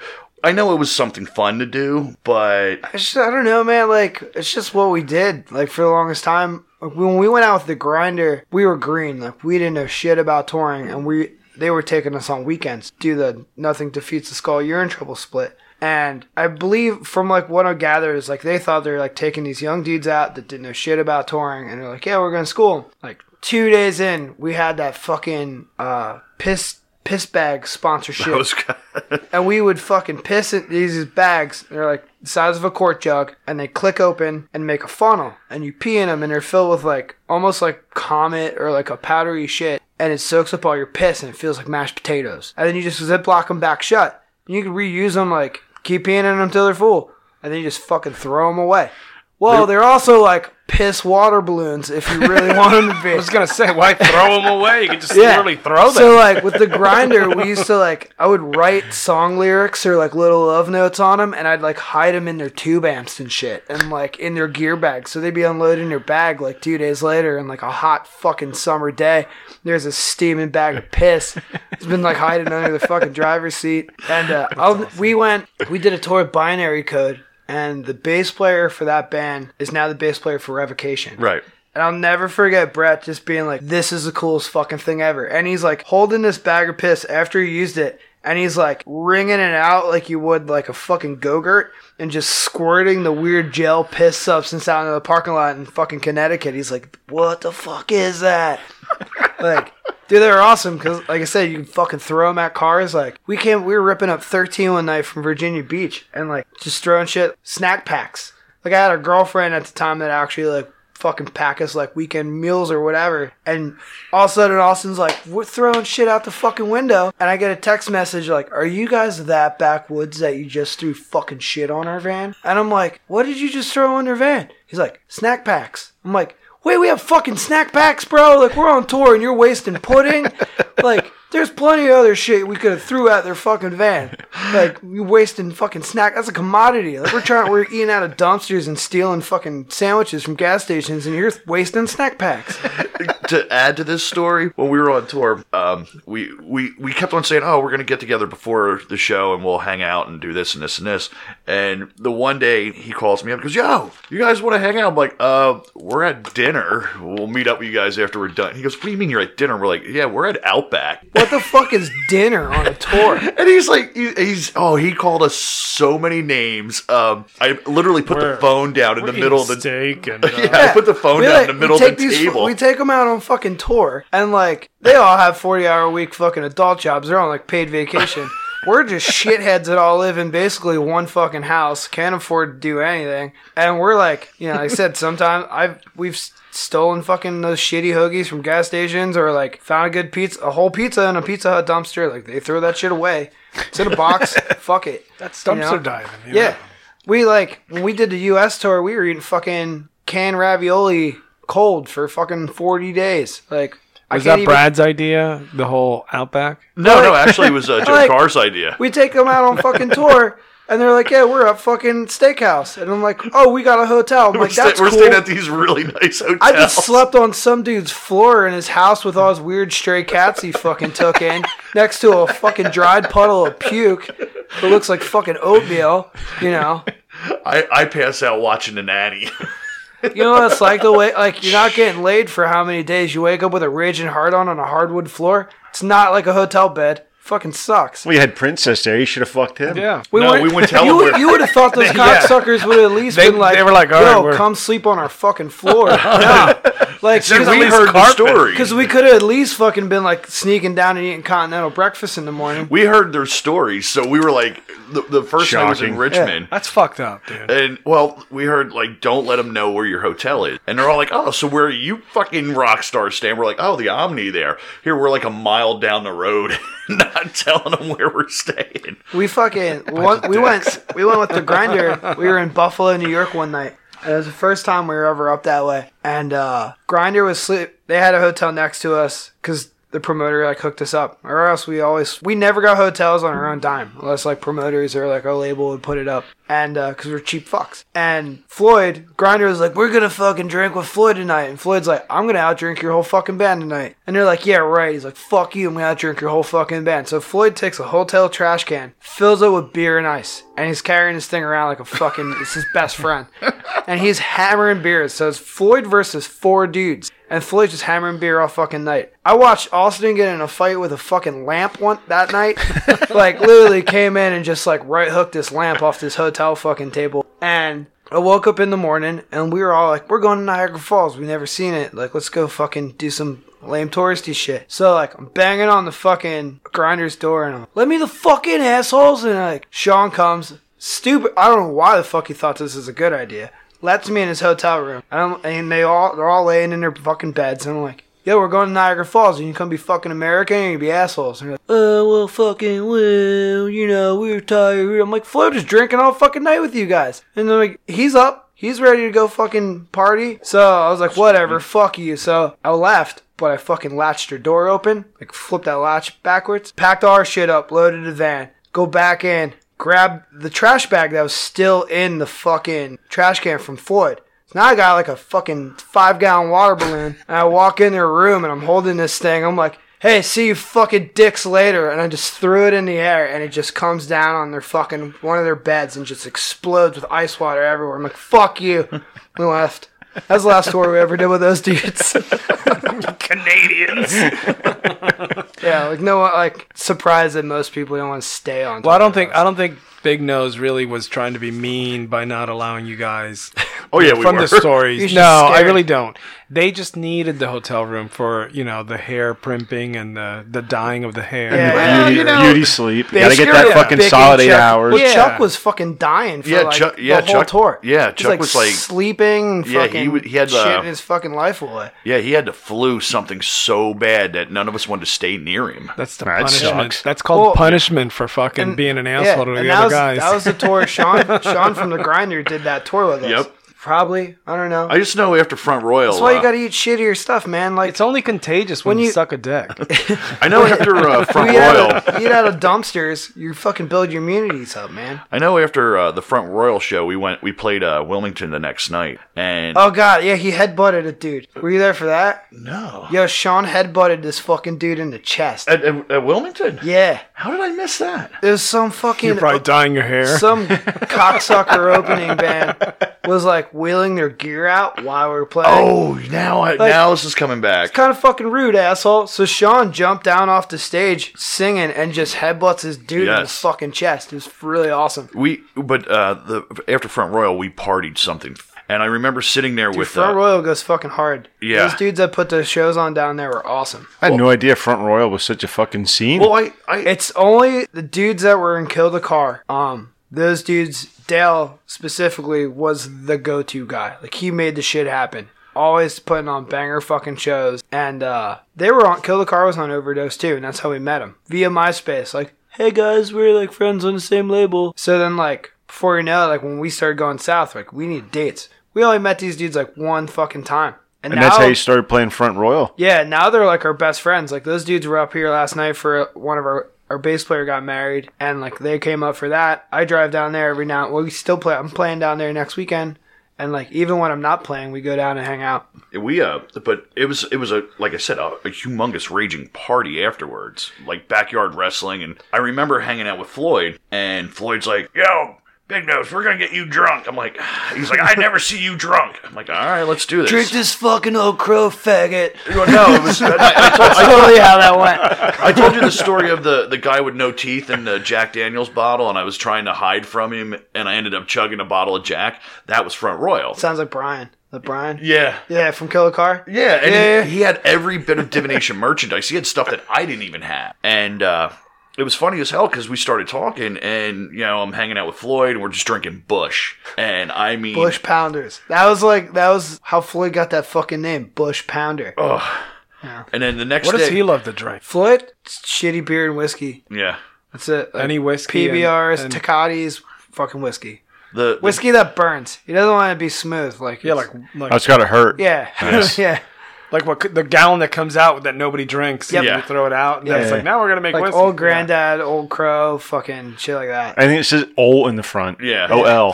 the next day in Wilmington, as we're loading in, I, I have a picture of, of Floyd walking past me, and he looks beat and tired. And I'm like, yeah, I, I'm honored that I got to drink with him and make him beat and tired. So, Dude, we did like when we were doing the U.S. tour. We drank like not we, we collectively, but they fucking drank so much, like, cause you're you're bored on tour. You don't fucking do anything. You literally drive and you're just sitting waiting, and then you get there and you sit and wait some more, and you just drink. Like you just fucking day drink all day, and then like remember coming home and like I for, Travis was like, I had to drink six beers a day for like a week to wean myself back to a normal fucking lifestyle. Damn, that's your, crazy. Your last EP for Gloom Doom, you did that with Cory Smoot down at uh, his studio. We did uh we did Cosmic with Cory. oh, okay. We did that one with Cory. I think that was like one of the last things we recorded before he died. Right. Um and then Rippin' and Terran we did with Gibby. Gibby was um Gwar's drum tech Okay. and he also played drums in Mens Rea with Cory. And when Cory passed away, uh, that Karma Studios or whatever, I guess like Gibby still ran it, but I guess Cory's wife owned it or something. So like he was like, "Come down, come down, come down." We're like, dude, we can't fucking afford you guys. Like he's like, deal, I'll cut you deal." So we went down and recorded it in Richmond. It's all the same gear that we recorded the Cosmic show with. Like he's, it was all Cory stuff. But uh, I was in this like shitty rental space and there was no AC and fucking we had because if you run AC it picks up on the microphone so it's like I think it was like 102 outside and inside it was hotter. Right, because there's no It- airflow. There's no. Oh my god, it fucking sucked. Like at one point, I was like doing a drum take and I stopped. And they're like, "Why did you stop? You're killing it." I'm like, "I can't fucking see. My eyes are burning right now from all the sweat." I was like, "Like I need to fucking wash my eyes out." And I'm like, "Just punch me back in," because that one was all digital. We didn't do that Right. one analog. And like, tra- and we're trying to cram this all in like a weekend. And like Travis did all his vocal takes in one fucking day, and nothing but a pair of like all he had on was cut off gym shorts, like close to balls hanging out, cut off gym shorts, and like a fucking white towel around his neck. and he was probably as comfortable as it could be. 'cause- yeah, but it was hot I mean, as he- fuck he- in that place. Travis is like the Gloom Doom and Sluggernaut and all that. They they're the redneck of Berks County. Travis is the redneck of redneck. I, I love the Lehigh. guy. He's Yeah. from Lehigh. So he fit right in in Virginia, Yeah. especially Yeah. Richmond. Richmond's just Yeah, that. he he. I, I, I'm telling you, he has to be from West Virginia because he is just. Man, he got like I fucking was with him last night, and he has this fucking hoodie on, and it's a it's a pig. All right, it's like a print of a pig on the fucking front of it, but inside the pig is a cutout of a fish. I'm like, what the fuck? How do you get that? And he's like, ah, some dude on the internet, man. He like turns around, and like I'm probably wrong because I don't give a shit about fishing, but it, was the silhouette of a pig with the print of like a rainbow, uh, jeez, like a or a rainbow striper, trout. a rainbow trout or a striper, like on the pig. I'm like, that's kind of cool, and it's really fucked up. But uh, back to back to your uh, your last CP there, Rippin. Um, is, is that why it got held up? Was Cory passed or? Um, no, it was we toured a lot and played a lot of shows until like 2013, and then Floyd left the band, and he was just he was over it. Like we played a lot of fucking shows, man, and like played a lot. We did like it wasn't us just playing. Like we were running shows, we were fucking booking them all. Like we did all our shit basically ourselves, and like like DRP helped us a lot when they probably shouldn't have. Like that dude has his own bills and way other things that are way more important than fucking we are. But uh we just handled our own shit and Floyd just got to the point where he's like, I'm not having fun anymore. You know, and he didn't want to tell us and he just like he hacked it out, but it was just to the point where his shows were suffering and he was like, We're just so we we kicked him out because he wasn't quitting. Okay. So then, like, at that point, we're like, let's write a fucking record. And we already had, like, that ripping record, Floyd r- was involved in a lot of the songs. Like, because I said something to him the other night. He's like, ah, I didn't fucking write that record. I'm like, you wrote Kilgore. You were, we all, like, I'm like, me and you wrote Kilgore and presented it to the band and worked on it. I was like, we all wrote Rocktober together. I'm like, Meth Head was about your fucking old man, dude. and like he wrote a couple of those riffs. Uh Ripper he didn't write at all, but it was me and his idea to write the song. And the fuck else is on that? Seatbelt Strangler you didn't write, but like half that record he was the least involved in. And like when we did that, a lot of people were really weirded out. Like, how are you gonna make a sound like Gloom Doom without Floyd? We're like, I was kind of on that on that wagon as well. I don't know. We played with these a bunch. And I just it feel fell like in place. I feel like music at some point in time, like when you're creating, it's one thing, but like Gloom Doom was already created as like an established thing. So like we knew what it needed to be to be Gloom Doom. right. You know, like it had it had the Bewley played next to Floyd for fucking eight years. Like he knows how to fucking play Floyd. Right. Bewley knows, or and Floyd knows how to play Bewley. That's just like you know any other band picking up a fucking fill and guitar player should be like, you play the songs, and yeah, you can play them. Then eventually you're like, I feel I got the fucking groove where now I can make it sound like like how Zakk Wylde makes it sound like Randy Rhoads. Right. I mean, at this point though, you were you you started Sluggernaut at this point. I started Sluggernaut in 2012. Um, a lot of people for a really long time were just like, you run your fucking mouth a lot and you like being an asshole and being violent. Like, you should sing in a hardcore band. And I was like, eh, you know, like I really don't know how to fucking sing. And I didn't at all. But like, we started it as a joke and uh, I just did it here and there. Like in between, like I would like write shit when I was in with Gloom Doom, or like when we were on the road, I'd like those dudes would practice and jam out, and then send me clips, and I'd write lyrics on my phone in the van. And uh, I mean, we switched. Me and the drummer are the only two original. I was gonna say you and Josh started Sluggernaut. Yeah, it's me and Josh, uh, this dude Hopple, and this kid Thornton. And uh, yeah, Thornton's fucking, he's a gem. Uh, sweet dude, crazy fucking dude. But uh, yeah, like we did one record, and then it just took a while. Like, I mean, those dudes are younger than Gloom Doom. Those Right. those motherfuckers were coming to Gloom Doom shows at like 14 years old. That's a, I I remember Josh coming to divination shows. and Yeah. he played with us. Uh, the he's probably in Set to Destruct. Yeah, the uh, uh, Age of Man uh, release party. Yeah. And uh, once again, he came up to me. Oh, thank you for letting us play with you. And you know, we've seen you so many times. And and He- and Rivers. And I'm like, dude, you're in the scene with us, man. Yeah, he's Fuck, he's always got it. Like um, my grandparents and his grandparents used to run around together, so we're like third generation friends. And then when he was young, I just started taking him shows real early. I think the first show, one first show that took him to was like a Dead Fifty show at Silo, and so he gets like the whole giving back, putting in thing. Right. When uh, uh, you you did a couple recordings now with uh, with Sluggernaut. Your songs are so like night and day shorter than uh, Gloom Doom, for example. Yeah, for sure. Was Uh, this something to set out for, or Yeah, it was. Um, I mean, your full length is what 18 minutes long, and there's like 12 songs on it. yeah, probably. It's pretty fucking short. I know, like the new record's like eleven minutes and five songs. Jesus Christ! I don't know. I was like Gloom Doom, like even so. Gloom Doom played a secret show last night. I was gonna come up to Yeah, that in a and like minutes. when we've been working up to it, we were just like sitting around and we're like, why the fuck did we write an 11 minute song? Like, why the fuck is there so many notes in this? Like, and we're I'm like, you guys were high all the time. like who the fuck was we trying? To, Like, what were we trying to prove? You know, like, but then like when we did Sluggernaut, it was just like, no, I just want fast. I want fucking short. I want mean. Like that's it. And that's just what we did. And then with Floyd joining the band, like Floyd gets it. Floyd, yeah, um, Floyd jumped in there just out of nowhere. How did that come about? I mean, Um, our guitar player wanted like our first record took a lot of time to actually like, get off the fucking ground because like like those dudes were younger, so a lot of them were like in college or like trade schools, and like we're just going through some fucking serious shit, and we didn't have a lot of time. And then we finally got to the second record.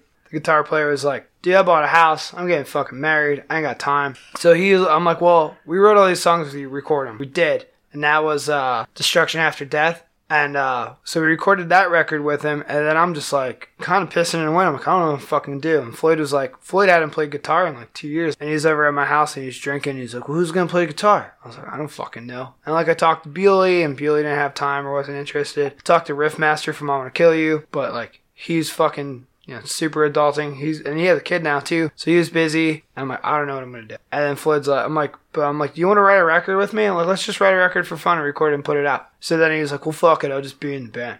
So it's nothing like your best friend just going, "Yeah, fuck it, I'll, I'll just join." yeah, and it's cool because like we all have like priorities, and we know we're not gonna like we're not eating out of dumpsters anymore, and like we can still just play. And he gets it. Like he left Gloom Doom, no, and like knows this is night and day different. Right. Yeah. Um, n- now, uh, when we started this, though, you uh, mentioned about being in Mushmouth. Yeah. Uh, Mushmouth is doing a a festival in uh, Germany, is it? Um, Eindhoven, Netherlands. Netherlands. Oh, sweet. Yeah, it's uh Sound the Revolution Fest, um, ran by this dude Martin, and it was uh suicide. The day we pull, it's Life Agony, Propaganda, Street Dogs, Suicidal Tendencies, Agnostic Front, Yeah, it's- Earth Ima- Crisis. Yeah, I saw I saw the lineup and I was, it was like, It's, holy shit. It's fucking stupid cool. And uh, yeah, we played the second day. Life Agony headlines the first day on like a Friday, and then we played the Suicidal Day the second. What a fucking lineup! Like, and, and just such solid band. I mean, these dudes are like better than they ever were back in the day. I mean, Suicidal's fucking amazing. Now. Yeah, yeah, their lineup Like- now is fucking super tight, and every time I see them, they're awesome. I know you're friend. um, Knowing you, I know you're friends with Chris and and uh, you know from Mushmouth and all this. But how did how did you tell people how you got into Mushmouth? Uh,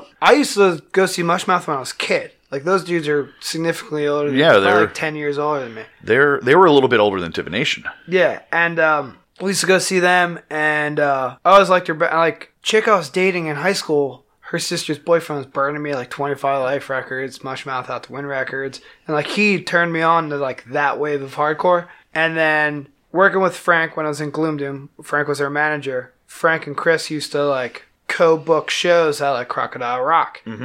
we did a bunch of shows with you And guys. f- yeah, Frank would fucking or Chris would book the shows, and Frank would basically like run them. Right. So Frank would like need hands because Frank would book like bi- it was like one day it was like Biohazard, fucking Bulldoze, like bunch of fucking yeah. I, bands. oh my god, I remember these shows. And uh, I met Chris Rock, rock. from doing that, and then Chris opened up Reverb in Reading, which is a general entertainment venue like yes. comedy, metal, rap, fucking wrestling, boxing. midget. Yeah, midget wrestling. yeah.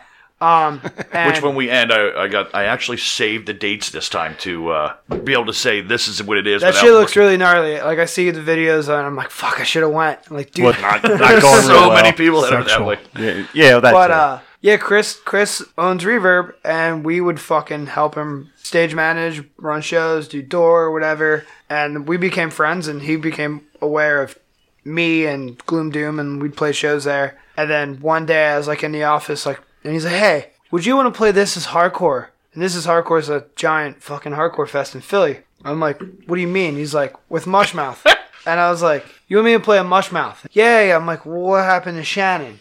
Because like Mushmouth hasn't played. They played one show in like ten years. Right. And he's like, "Well, Shannon's like he's done playing music for the most part. Like he quit Wisdom in Chains, and he's yeah, I'll fucking." I'm like, "You serious?" He's like, "Yeah." I was like, "I'll fucking do it." He's like, "You learn those songs?" Like, I'll go home and learn those songs tonight.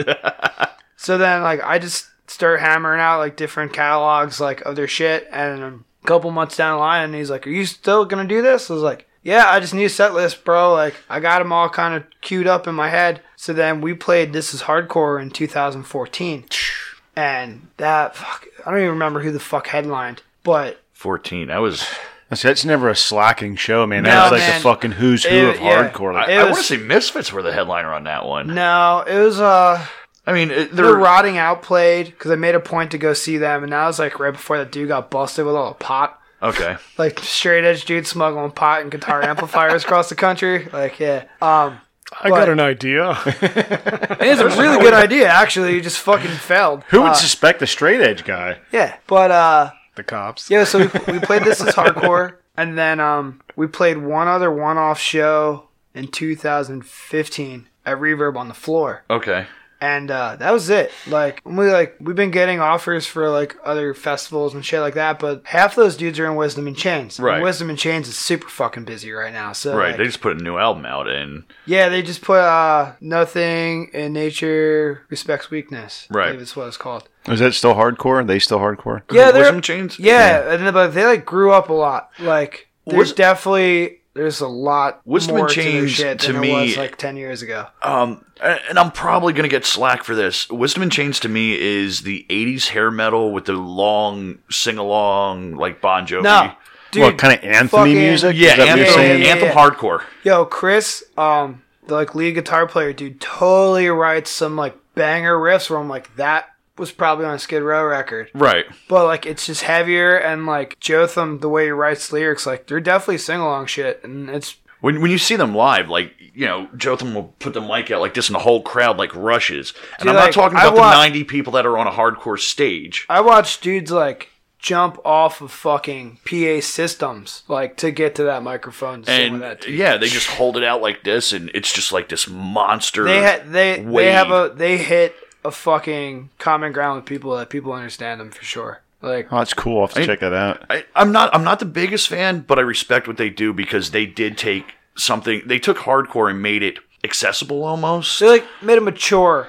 Yeah, It's kind of like like I talk about. Um, I don't know if you guys are probably not familiar with like bands like the Menzingers, but like it's like the you got the shitty kid adolescent pop punk stuff, but then it's like pop punk for adults, and then like Wisdom in Chains is like hardcore with adult fucking concepts. yeah. But when I saw them at Reverb, Yeah. I think I've seen them there twice personally, and and that's exactly what it is. Like he really interacts with the crowd and brings the crowd into the show. Like it's like more of a everybody knows everybody kind of Right. feel. Yeah. And the one thing, the one thing with Wisdom though is when you go to a hardcore show, and we've been to many of them, going back to way before when hardcore was cool the first time around. Um, there was always fights. Wisdom and Chains, it's you can feel the tension like there's going to be, but by the time the show's over, you're friends with this guy that you were kind of going, "I'm watching you." No, no, Yeah. that, that fight shit was more of a Berks County thing. 'cause Yeah. we went to hardcore shows up in fucking New York City, dude, and it was not like that Right. at all. Like Dude, you everyone didn't- gets hit, and then you always have, you always have that one fucking dude that just doesn't get the vibe yet, and Right. then Takes it wrong way. usually a dude with a Pantera shirt. Yeah, yeah, you know, it's like how it is. But at the same dude, like those, like for like, so Chris runs this festival called Tsunami, and mm-hmm. Tsunami is like another big fucking hardcore fest, and anyone that like likes hardcore. In their closet is a Pantera shirt or a Sepultura shirt or like some old fucking like obituary. Like there's a most weird underlying crossover bands, and there's this fucking band called Pantera, and they're just a Pantera cover band, but we put them on the fucking festival. So like you have your like Pantera, like you watch Pantera shows, just old stage diving and like push moshing. Now you got these dudes like doing fucking handstand, cartwheels, spin kicks, and like swinging for the fences. Now you get to give them their live Pantera show that they didn't get in the '90s because of all the fucking push moshing and skinheads or whatever. So like they they remember this band. I'm like, you guys have no idea what's about to happen. And they played the fucking domination breakdown, do do do do, and like it was violent. It was fucking scary violent. I'm I just saw the like, video to that. That was I'm crazy. just ducking, like covering my face. Like it's everyone wanted to hear that live. Like you know, like dance the way they fucking dance and get down to it. Well, with you going to this uh, this festival, um, this is your first time going out of the country to play music. Yeah, I've never. Um, I don't know how many fucking states I physically played in, but like we went all the way to California and back with Gloom Doom and like Florida to fucking wherever. But yeah, this is my first time out of the country. So Like um, period, like ever. Yeah, Oh, you'll love it. yeah, it's gonna be really. I don't know. He, he's, he's about as redneck as No, it comes. dude, fucking He's probably telling gonna you, punch dude, me like- now. Totally fucking ready I'm cruise not, around. I'm not wearing this America fuck yeah Ah, dude, you'll fucking love it, dude. I'm t- So be like Erica, fuck yeah. yeah, but I- you'll you'll fucking love it, dude. They'll they they fucking totally dig American culture over there, and they're fucking straight yeah, up into well, it. like the dude, they love the music more Yeah, like- than what we love it No, here. and the culture. Oh yeah, yeah. Well, they're Yeah. they're huge, dude. Europeans in general are just bigger overall music fans. they're way more accommodating. Yeah. Like, um, from what everyone was telling me, like the dudes from Strength for a Reason and like Chris from Mushmouth, like you go over there from American band and you're treated like a fucking king. Like they, they feed you, they put you up, they fucking cover your costs. You know, and like here, if you're a touring band, you're just like, can we sleep on your floor? And like, eh, yeah, like no, Well, here it rats seems like if you're a band from Europe and you come here, they're like, "You raped women." yeah, Yeah. fucking Saxon, fuck you. Like, We're, I'm winding down here, but um, you've talked about a lot of bands uh, that you've played with in this and this. Give me a li- give us a list of the bands that you played with. I mean, from top to bottom. Six twenty one, Um, Gloom So I was Doom. in 621. Then I was in Slain Child Mourned, Gloom Doom. Uh, I played a couple shows with Submarine Screen Door. Fucking, which actually I own a business with that guitar player now, screen printing business. Um, Anthrophobia, played a show with them. I Want to Kill You, Sinking Earth, Mushmouth, Rodent Lord. Uh, fuck, who the fuck else did I play for? Common Enemy, I played drums and sang for. Um, Sluggernaut. there's a lot. It's like always, always like one fucking like. Can you play one show? Like, whatever. You're right. You're gonna learn them. Oh, I was. I put your name up for uh, the guys from Divination. Got a like a prog band now, Yeah. and I threw your name in that hat like a half a dozen times. What the fuck is the name of that? It's like whatever this is. yeah, it's, it's like a sentence. and uh, Oh, I fucking hate sentence band names it, though. it, it Wait, wasn't. that Brad? yeah, Yeah. Brad and Brad and Chuck. I love you. I love Brad, but Jesus Christ, like any band that's like the autumn days of the night before tomorrow's fucking bullshit. I fucking hate it. Now, when I tattoo him, he comes in and he tells me, I'm like, so how's the band going? He's like, good. Like, am I going to like it? He's like, ah, there's normal singing. You won't like it. I'm like, all right, just quit now.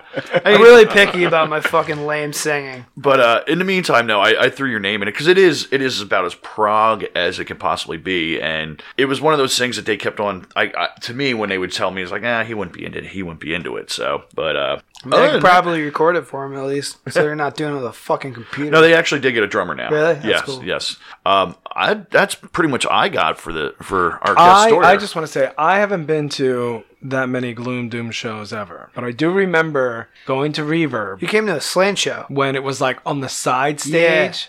And it was like a, there was another band that was playing. Was it Rumpelstiltskin Grinder? They were supposed to play. It was a 420 show. There was dill. You guys threw a bunch of like shit, Yeah, and, like so hands that right, and dildos so, yeah, and things. Slain Child Mourn. awesome.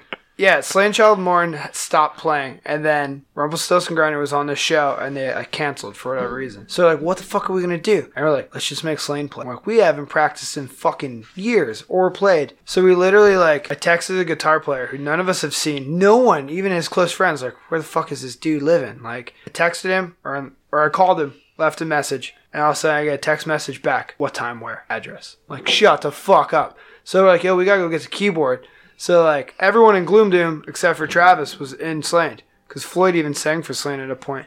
So we all left, went and got the gear, and came back. And uh, we fucking we always had boxes of we would just put random shit in this fucking box like mannequin heads, fucking shitty stuffed animals. One point we had salt and pepper shakers, but then we had like the fake prosthetic hands from like uh, Halloween stores. But and they're really cool to throw at people, but they're fucking expensive. So we used to take latex gloves And blow fill- 'em up, right? And fill 'em with expansion foam, and then just dump them out. People would throw shit at them. So when we did this show, it was like our first show ever, like in three years. I got like shitty garbage cymbals from someone. Who were like we were throwing cymbal stands in the crowd, and fucking people were just piling up and throw like throwing the box. we called it the boxer raunch, fucking hands at each other and like whatever the fuck was in there, like Halloween rats and things like that. At one, we played a show once. We found a dead woodpecker and we stuck it in that fucking thing. and people were throwing a fucking dead woodpecker at each other because they thought it was fake. They thought it was fake like everything else because it was just petrified and hard. I'm like, holy fuck, someone's gonna get like fucking swine flu or some shit. Dude, I thought it was awesome because I've never seen props being thrown out Yeah. during a show, and then people like you know, besides the stupid ball that you see at these huge shows, where they, Well, like, you fucking can't hit it up like you- oh, well, you came close to having fucking maggots shot out of a ba- Yeah. bass drum. Well, that like, never happened. we even like at one point we this actually fucking happened. we got uh shitty like caveman clubs, like squeaky caveman clubs from because like when Super Halloween Adventure whatever the fuck shuts down at the end of like October, that shit's all on sale. So we would just buy as many random Halloween things as we could and throw them in this box. And like event, we'd you know people would steal them at shows and we just replace them with more bullshit we found at yard sales and whatever the fuck like. The, the, the one fun thing about playing with these guys all the time was with Gloom Doom, especially their set list. Like everybody, you, you see it. Everybody puts their set list on a piece of pla- piece of paper, typed out, big bolt. No, they had like the greatest porn magazines that they would rip out the center Por- folds and just like, oh, write it fucking on top. And then Like- the best was they would leave them on the stage for the band after. So Yeah. there was times where we would play after them. or we give them out to underage kids. That's a fucking collectible right there. Yeah, there's times where we're playing and there's like this chick's vag like just spread wide open, Yep. like right here next to my drums. I'm like, so you're playing with a fucking hard on. Yeah, the it's whole like- I was playing with three sticks that night. it was just like, Well, two drumsticks. And It a was just toothpick. efficient, man. Well, Like, you know. who the fuck's carrying a notebook with them? Like, we didn't have a notebook, but we had porn. We had Dude, that's plenty fucking, of fucking porn. that- that's so brilliant. That's Yeah. awesome. Oh, it was so it- awesome. so- it's like here's the set list. yeah, like, The oh, we're out of paper. List. yeah, better go to the fucking, go get a fucking shitty three pack. Like, who, you buy a shitty three pack at the porn shop, you're only looking at the club magazine. You don't need to look at leather and lace. That's fucked up. And there's the other one with some chick with like a ball gag on. Like, those are great set lists. yeah. They're not great for jerking off, but they're great set The, the best was when we were on tour. Like Austin would run over to me and go, "Look, is this one good enough for the drums tonight?" I'm like, "That is perfect." We would literally like flip through it. I'm like, I want that one. I want the one with two dicks in that chick's This one's ass. tonight. That's my set. Yep. That's fucking. and he would leave them there. And yeah, they were. Oh, they were- Yeah, so oh, that's the encore shot. this one time, uh, because it got it became like the notorious thing. Everyone's like, "Oh, Gloom Doom lists on porn." One of my friends had a box that I guess his brother left behind from high school. He's like, "Yo, I got this fucking box of porn. I'll give it to you guys for set list for your tour." I'm like, "All right, cool." So he gives me this fucking box of porn. And I take it with on tour. And at some point, it's when I had it in my car before we left, some of them spilled out. So I grabbed them, them in my backpack. We're in North Carolina, and we stay at this chick's house. Candace Hunt, she's a junkyard princess. She had a lotus blossom with a spark plug in it. like grew up in a junkyard. We, Floyd's like trying to like sleep with this chick.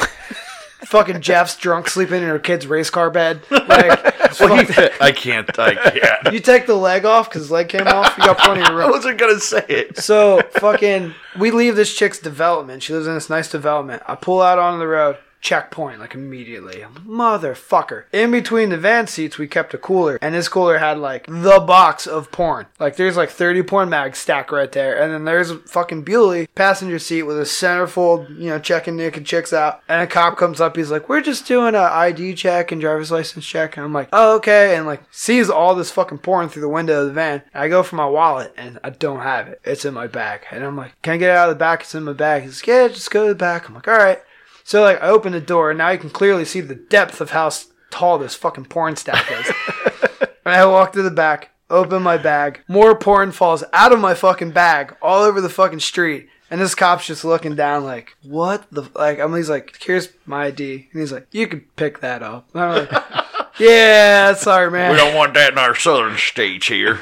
Hey, it's not illegal. yeah. Yeah, but Virginia's alright. We always dude. have They're- fucking porn on us, man. Like that's what we Oh, you did. have to be. That's my sister. Virginia's not quite southern, but they are southern. They're they're that fucking. Don't tell them that, man. They take fucking pride in that shit. Yeah, they do. Like now Maryland, like you can talk all the shit you want on Maryland. That's just like a giant Mason Dixon line to them. Like fuck Maryland, man. It's not. We were in South Carolina with the New York DM guys. Okay. There's this uh, chick Cynthia that used to book us down Yes, there. yes, and- yes. Do you know Cynthia Alexander? Yeah. Yeah, her and uh, She was a fucking huge Joe, divination fan. Rob, fucking coffin dude from Coffin Syrup. Yep. Yeah, those dudes would book us down there, and uh, we fucking we were in the kitchen, like they cook food for us and shit. We were playing this like death metal festival for Halloween, and uh, I had someone bring up Maryland, and I was like, "Fuck Maryland, man! Ain't in the fucking South." It's like I don't even fucking eat grits, dude. I was like, "Holy shit!" They're really pissed off about this. We divination played in Western Maryland, out there, uh, uh, Cumberland, and uh, this was one of the weirdest shows that we played. I, I, I've told you this one. Around here, we were always that we were the heavy band until Yeah. Rivers came along, but we were always that you weren't you weren't getting heavier than us. And, and then they were the talented band. Yeah, they were actually. well, here we go out to Cumberland, Cumberland, Maryland. We were the lightest. We were like my my dying bride on a suffocation show. That's how like intense these bands were. And once again, no, it was Maryland. That's and- Gloom Doom on every fucking show. Never fit. Well, the, the one of the last uh, shows uh, Divination did with you was uh, down there in Honeybrook, and all all the bands were like your your Oh, standard. the metal on the maple fucking Yeah. place. Yeah. all your bands were your standard death metal. Pretty boring. I hated death- this motherfucker. That fucking jerk off with his goddamn LEDs and his fucking fret markers on his Ugh. guitar. Fuck him. But uh, Fuck him on that alone. Hold on, let's let's go back to this one. Elaborate a little bit. Oh, the, the fucking fret markers, like the dots or Yeah. whatever. I don't know. I'm He had LED drummer. lights He had in them. LED LED lights? fucking Yep. lights in him. Like, dude, you're not on Limp Bizkit. Yep. It's not cool. And he, and he, al- he also came in with this uh, leather jacket. He was like a big jarhead Yeah. muscle dude, and he had like the black and white leather. Um, trench coat. Yeah. trench coat. Yeah. dude, like thought he was in the fucking crow. Oh, that's him. fucking yeah, but it was like it, it, he had it was leather, but it was like cow pattern. It- this was something a chick would wear. This is not. Yeah. He was just, and he had a good death metal voice. That was the only thing about the band. The, the biggest thing, like, man, Gloom Doom used to make fun of bands all the time. And it wasn't because we were better or worse. It was just you made it easy. Yes. Like we would, I we would get oil changes at like Walmart or whatever. We we'd sit in the parking lot. Me and Floyd came up with this game where we'd sit there and you'd see these fucking kids and you're like, they're in a band. Like you pick them out. Like they look shitty, but like flat iron fucking hair, like skinny jeans. And I'm like, what do you think that band sounds like? Floyd's like, oh, probably like. I was like, yeah, but I'm like, that kid probably plays the keyboard. So it's probably like. And we just, and like, when we, a couple times, like, those fucking kids ended up on the show that we were playing that night. And we're like, fuck. And then they play. And we're like, you're right. we saw you at Walmart. the, the, the tour we awesome. did, uh, the first night was in Richmond. And, uh, there Wonderland. Was a, was it? No, uh, the Canal? Canal, Str- Canal, Club. That place is fucking rad. and uh, the the band that was supposed to headline was going to bring 300 people. Uh, I I want to say they were like El Diablo or some shit like that. And they're watching. There was a band before Divination. They were the openers, and it was Divination, Gloom Doom, and then there's El Diablo. And during Gloom Doom, these guys were sitting there like, eh, they're good, but they're not us. And me and Brad like took took offense to this. Like we are like, Brad and I. what's that? Brad and I. Brad and I. Brad and I really took offense to this, and we were like getting pissed. Like they're like they're walking around like just total cock smokes, and they're like, "You wait till you see our crowd." They go on, they go up to play, and we're like, It was probably Brad and, and, and Big Nose standing there. "No, we were everybody at? We were sitting at the merge table with Austin, and we were telling Austin about you know the shit that they were talking, and there's like nobody there. Nobody like when they played and when we played, there was actual a couple people there. Like the mens rea guys came in, Yeah. and these guys sucked so and it was funny because I was talking to Floyd before this, and Floyd's like, "I bet you they go "Nee," with the keyboard, and it's dent, ticket, ticket, dent, and it was ex- it was that in a, like a disturbed kind of manner. Since you brought up Richmond, I was curious. Like, now you guys recorded in Richmond, Yeah. and probably played there a ton of times. Yeah, a handful of times. Like, how big is like like the Lamb of God and the and the Gwar guys? Like, how involved So- are they in the scene? Oh my god, those the Gwar dudes, guys. those dudes are fucking all in it together down there. Yeah. it's really cool. Um, so it's like it's Squar, uh, Lamb of God, Municipal Waste, Mm-hmm. Iron Reagan. Those are like same dudes basically. And did Municipal Waste wasn't that guy like part of the slave pit for a while? Wasn't he before he Mens started? Rea. Mens Yeah. rea. Mens Rea Alright. was like the spinoff from uh, Cory from Gwar, and then most of those dudes were like the slaves and then like their road crew guys. Um, we did two really weird shows down there. So when Cory died, which was Flattus from Gwar, um, One of the greatest guy, greatest metal guys I've ever met in my Who? life. Uh, oh right, I didn't realize. Cory Smoot, yeah. Oh right, I didn't even realize he passed away. Oh, yeah. he They passed were in the away, middle like, of a tour. 2012. Yeah, they they found him dead in his bunk on like the fucking Canada border. No shit. Yeah, yeah, he had a, a heart attack. yeah, some sort of like cardiac arrest. Yep. Um, so we heard about it, so we hit up what is now Pustulus from Gwar, his wife, girlfriend, baby mama, whatever. Um, Eve, we hit her up and we're like, yo, we heard about this Cory benefit. We wanted to play the Cory benefit. Like, he recorded the fucking record. It's like the last thing he did. Like, we think it'd be cool. So we went down there and it was us, the Dave Brockie experiment, um, the Kung Fu Dykes, which ended up being that chick that was in Gwar for Yeah. like a hot minute. Yeah. Um, Oh, the second singer. yeah, yeah, yeah. Then Who was- Iron Ra- ugh. Did Iron Reagan play that fucking Uh, show? yeah, I believe Iron I Reagan think did. Iron Reagan was on that show, and uh, so we played that. And like I said, all those dudes were involved. Like the municipal waste dudes, like they all had their fingers in for this like Cory benefit. Well, then fast forward a year, and Lamb of God, Randy gets locked up in the fucking to a Czech Republic. Right, yeah, yeah. Because uh, he got accused of fucking killing that kid. So they threw a benefit show, and we're like, yo, like we want to play that fucking show. So Eve again hooked us up, and we go down there, and it was us For Randy? Can- yeah, for Randy Blythe. It was uh, and then it turned. They ended up releasing him like the week of, so Mm-hmm. it turned into his welcome home show, and like it was, you know, fucking. It was so funny because I. Th- I'm not sure if this was well when they did the Cory show. Dave Brockie was like, "I'm up. Everyone buys these raffle tickets." He's like, "I have something I've been working on for fucking five years. Buy raffle tickets. I'm gonna fucking present it tonight." And he just come up between bands. He's like, "Yeah, it's raffle tickets." Fucking dude. He's like, "All right, I'm gonna give you what I've been working on for five years." And then fucking chick comes up with a raffle ticket. Dave Brockie shaves his fucking head and just gives her his hair. fucking but um like those dudes were all involved in like helping each other out and like when That's Cor- awesome. I, I know I'm getting out so when Cory passed away Cannabis Corpse played which is like half the municipal waste dudes played um for Cory's benefit. Well that their singer quit like the week of. Randy Blythe came in from Lamb of God learned all the fucking Cannabis Corpse songs to the best of his knowledge. He even wrote out like poster boards and he just stood on top of them and they're like all they do is smoke weed. That's what the whole band's about. So he just wore sunglasses the whole time and he had his cheat sheets. Yo they fucking killed it. And like he sang like Cannibal Corpse, like guttural the whole time, like not how he sings in Lamb of God at all. And like, So you did great. yeah, they were fucking awesome. It's the whole that whole show's live on fucking Ri- line. Richmond Richmond has a really good. That's scene. great. I've always wondered about that. Yeah, those Because, I mean, dudes, was- those dudes the- all all work. They all work together. because mm-hmm. like, dude that's in plays drums in Iron Reagan, he was in Darkest Hour, and like when we recorded that last record, like that dude goes walking by me, and I'm like, I fucking know you. I saw you. At Re- you were in Iron Reagan. He's like, yeah, like I'm fucking jamming with some dudes in this other practice spot in this building. Um, but yeah, all those they're all fucking involved. Like and like Pustulus now, he was in some other bands then, and he was playing the Cory Benefit show, and then before you know, it, like they fucking recruited him. Yeah, And it that just- dude fucking shreds. I always mean, thought that his seemed like the tightest scene around. Like even Yeah, when I are. lived when I lived in Northern Virginia, like you always heard about the Richmond scene. Like that was always Yeah. a big deal back. Those back dudes then. all work together, and like, there's this other little bar I keep saying Wonderland, and uh, my buddy Derek books down there, and he fucking bartends down there, and that's like the smaller cap club. Like Canal Club's huge. Canal Club can Canal hold Club's- fifteen hundred fucking people. It- It's like the silo, Yeah. and it's weird because you—it's on the second floor. And there's another shit downstairs. Little Ozzy play there. When we Yeah. play there, there's like a midget Ozzy fucking cover band. Oh my god, that's awesome! yeah, little No, Ozzy. it ain't. Let me see your hands. He had the fucking We're like going. tassels and shit under his jacket.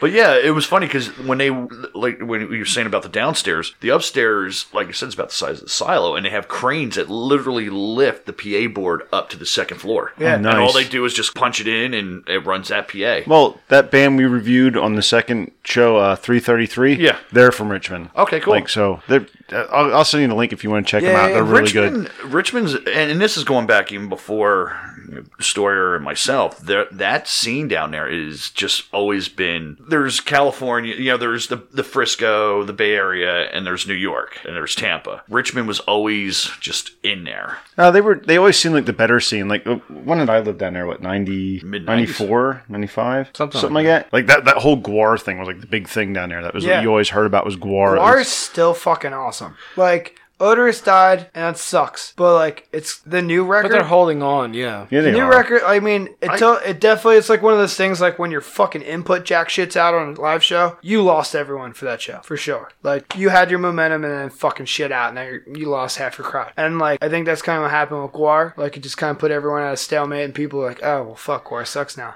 I'm not. But then I'm- like when they came back and they played at Reverb, I remember like I was fucking hanging up like a lighting rig and they're ripping through fucking love hate songs. I'm like, this still kicks ass. I, I see. I'm. But that's the formula, though. If you honestly get like a, a replacement that, like, you don't have to copy the guy that or the person who Yeah, left, and I feel like you just have to like bring more energy to it. Yeah. it, it'll work. I see. I'm. I'm still not. Sepultura doesn't it yet work. because No, it does not. Like, Like Sepultura, yeah. Yeah, You know? after '96. yeah, Max They- left, They tried. shit. Yeah. They but they tried to copy it. I th- I Right. feel like that's uh, that's what sucks. Is like when you try to copy the thing that's missing. Yeah. It never you can never fill that void. Right. You have to bring your own fucking shit and make it like a different great thing. Like, See, Do, my- you my do problem your with- best to fucking present what was there, and then you just make it your own. My, my problem with, with Gwar is I was I was friends with Dave. I mean, this is like Gwar made some really shitty albums uh, in in the mid '90s, and Some of the shitty albums are really cool. Yeah, they you know were. what? Going back, yeah, to but yeah. it's it's not They it's not were. just the Carnival music. Chaos It's- has really cool I, fucking. I riffs on hate. it. I still hate Dude, that. how Billy many- Badass is hard as fuck. Uh, How many of them fucking bands actually got fucking harder as they went on? Oh, yeah. as Yeah. opposed to the fucking opposite. Like Well, most what? bands. How many look people fucking go to see the Metallica, For show? Christ's sake. yeah, yeah. Like, like, how many people go to see the show for the music? The majority of people uh, go for the experience. yeah, I, I, and the whole I, show. Like me, I'm I'm there for the music, it's but I do get I do get the. you, you know what I mean? Like, but uh, I've seen Gore 25 fucking times. yeah, I, Like- I've seen them. I've never seen them once. Oh, dude. Really? They're Never. playing. They're Oh playing my the God. I missed the first time. They're playing Sherman Theater. he did. my brother broke his leg. and like, well, I don't know. A couple weeks, isn't They're it? they're yeah, it's like playing. in, November, I think. Yeah. Yeah. They're playing in uh, uh, uh, the the new Electric Factory in, in, in December. I'd rather go see him at the Sherman. Oh, okay. That's a cool fucking venue. Like his Wands, like the movie Wand did makeup for, like premiered there. No, Okay. that fucking yeah, that that place It's is a old. cool fucking- It looks like the Ritz. Yeah, they said it's a it's an old like theater. the uh, Ritz. You know how the Ritz has the the Well, that's uh. yeah, old. that uh, setup and that it, it's like the opera house. Yeah, friends of where mine you just went to see Armored Saint there, and they said it was amazing. Like Yeah, the dude, it's the sound coolest shit fucking venue. But- we saw Corey Ford, uh, Corey, Corey Feldman, Feldman. there. Yeah, the only the only human who shows up to watch a movie in sunglasses. Yeah. I'm like, what the fuck? and then runs out as quick as he can. Oh Jesus! but, but I want to. I, I before we like get off track for a little bit, I want to touch in like your new stuff right now. Like bring it to the present. Slugger So Sluggernaut? now, yeah, now you're in Sluggernaut. You guys are, are doing your thing, and you have an album coming out. Yeah, um, comes out Friday. As long as the fucking shit shows up on Wednesday. Which, which this this Friday. yeah, twentieth. So- twentieth is the first show that What's we're the, what's the date of this it. Friday? The 20, 19th. 19th. So October 19th, the new album comes out. Um, because I want to, we want to play some stuff from the new album, right? Yeah, yeah. That's what we got. Yeah, it's totally cool. Um, And- yeah, fucking, it's 11 minutes, five songs. I don't really believe in putting full lengths out anymore. I feel like by the time you record and write a whole fucking full length as a musician, you're probably over half those songs. Unless you're really pissing through them. If you can write really quick, but like Gloom Doom to write 12 songs, that's a good year. And like, we were fucking playing that shit probably two years ago. Like some of those songs. So like by the time the record comes out, I'm like, I don't fucking play a song anymore. when like I can do an EP, five songs, fucking write it in three months, record it in a month, put it the fuck out for half the price of what I was gonna pay at least, and then it's more viable and you stay more current. Um, Bane did that. The hardcore band Bane, they pissed out so many EPs and they're all fucking solid from front to back. There's no weird stalemate The, records. the, the thing I feel about with EPs is, I see, I still buy full length records Yeah. or just CDs in general. And there's like on the way here, I was I got listening ADD, to the last. man. After track eight, I don't fucking listen right, to shit. you know, I I was listening to the New Testament on the way here, and I'm like. Wait a minute, there's no way I'll ever hear this song live because it's just space filler. But if you took the first five songs on the New Testament album, they're fucking amazing. Yeah. but how many of them fucking album songs did they play on the new album? Off the new album? None, none. But what's the chance of me hearing track seven off of the new album compared to you know something else? So and and yeah, I get it, but I still love hearing where you're at at this time. I'm I'm old, so Well, I mean, the, to be fair, like Yeah. I got out of metal a long time ago. Like I got so fucking sick of the fucking bullshit. It was just the same recycled shit for Yeah. years. And then it was just recently like that I got into it again. Like the band camp is what did it for me. It was La- like Lamb of God like picked it up from when it was dead and like fucking made it a viable thing again. and then then it fucking got really repetitive and shitty again. Since since you're you're a little bit younger than well, I'm younger than these two, and you're younger than me. Yeah. Me personally, in 2000 ish, Slipknot was like what revived metal from my days. yeah, you're not wrong. Okay, so what is revive? What could revive metal now? Uh, I don't know. Like I fucking Set list Ooh. written on porn. yes. Power That's Trip. what'll fucking Alright, do. So like Power Trip, Power Trip. Power Trip is pretty fucking Yeah. old actually. They're like Yeah. ten years old, but they're like doing really well right now. They just sound like everything that you wanted from Sepultura that you haven't heard in fucking twenty years. Did I have them on Pandora at work and they pop up every once in a while? It's like, fuck, what the fuck is it? And every Power- time I'm like, what is this? And I Power- click it, it's Power I see. Trip. I I'm see like, the what logo all over It's the place, awesome. And They're they were fucking- they were Yeah, at Decibel amen. Fest last year, and I didn't get to. See, well, you I, would like them. I probably Um, did see them. Yeah, was they're probably fucking drunk. awesome. Straight to the point, no bullshit thrash. Like it's cool. And and, And you it's know what? good, There's a lot of heavy, that like shit. heavy. float- There's a band from Ohio called Wraith who is fucking wicked as shit, dude. They are fucking. I've been jamming them a lot lately, and dude, and Overkill. Oh. Overkill will never fucking Yeah. like just go away. I, Like I they're had I had this conversation with the guys from Decibel, and it was funny. I said, "Name me a bad Overkill album," and they looked at me with the straightest face. I hear went, black. Really? It's not as good as everything You else. see that it's they- still good, They but said it's not as good. They said relics, and they said relics only because of the fact that it kind of got a little too groovy. And I'm like, okay, I can get that. I can get into that. But in the meantime, no. Yeah, I love I love I Hear Black. I can't I tell think- you a bad Overkill album. like new new Iron Reagan shit's really awesome. yeah, it is. That's a band Um, that I got into just recently. Yeah. like, I mean, Really. like it's Tony from the Waste, it's a couple dudes from the Waste, and like same energy. They get it, man. Um, Jungle Rot still Oh, fucking doing it. Jungle Yes. Rot's been doing that They're since before. Divination in like War- '93. it. Warbringer. Warbringers. oh, Warbringer dude, they're fucking awesome right wicked now. as shit. War- There's a lot. Like I think this new kickback is going to be like a lot of. I don't want to call it a thrash revival because like thrash to me is like I can piss a thrash record out to be totally honest. Yeah. Um, but it's like the well done thrash, like kind of how like what like to be totally honest, kill them all. A fucking fourteen. uh, You watch fourteen year old kids play it all the time. Right. It doesn't take a genius to kill them All. But now, fucking Anthrax, like those fucking early records, like that was some thought out shit. And I feel like well, that Danny that- Lilker. I mean, yeah. he was involved right in the beginning. I think that's what I like a lot of these like like Power Trip, like as simple as it is. There's like I'm like I would have never thought to structure a song like that, We, and it makes total sense. I, I got, but I think the I think the context, like like Kill 'Em All, like you think about that came out what eighty two. Mm-hmm. Kill 'Em All, think- uh, I I mean, wasn't even born yet. in fucking in '82, I mean that was some fucking crazy shit. I Right. mean, you know, they were just coming Well, on the like- heels of Venom and right. But I, I just Listen want to to add. Bad Brains, and Bad Brains was 79. oh my god, Yeah. I, I, I was I was thinking this the other day. Um, I forget where I was at, and um, I listened. To, they were playing Metallica from like Load and Reload. And now I, I I work with me here on this since we have the three of you guys. We're all into metal. I know you're gonna say. Um, I know exactly what you're gonna say. with Ain't my bitch. okay, if if you if Metallica came out like you might let's just say their first album was Load. There was no Kill 'Em All. There's no Justice. No It's a good record. What what what would you have thought? If if that would have been put out as a side pro, if that was not called Metallica, Okay, that's where I that's what I was hoping It's cool. somebody would say. same with like me and Juan have had this talk before. The Sepultura shit after Max, Yes. you could have called it whatever the fuck. It's really good. That's it. But I don't consider never it. should You have call been it Sepultura. Sepultura. Yeah, you call it Sepultura, and- and you instantly. That's like saying Like and you're gonna make to a be- chair. To be total fair, like Cavalera Conspiracy has just as much right to call that Sepultura.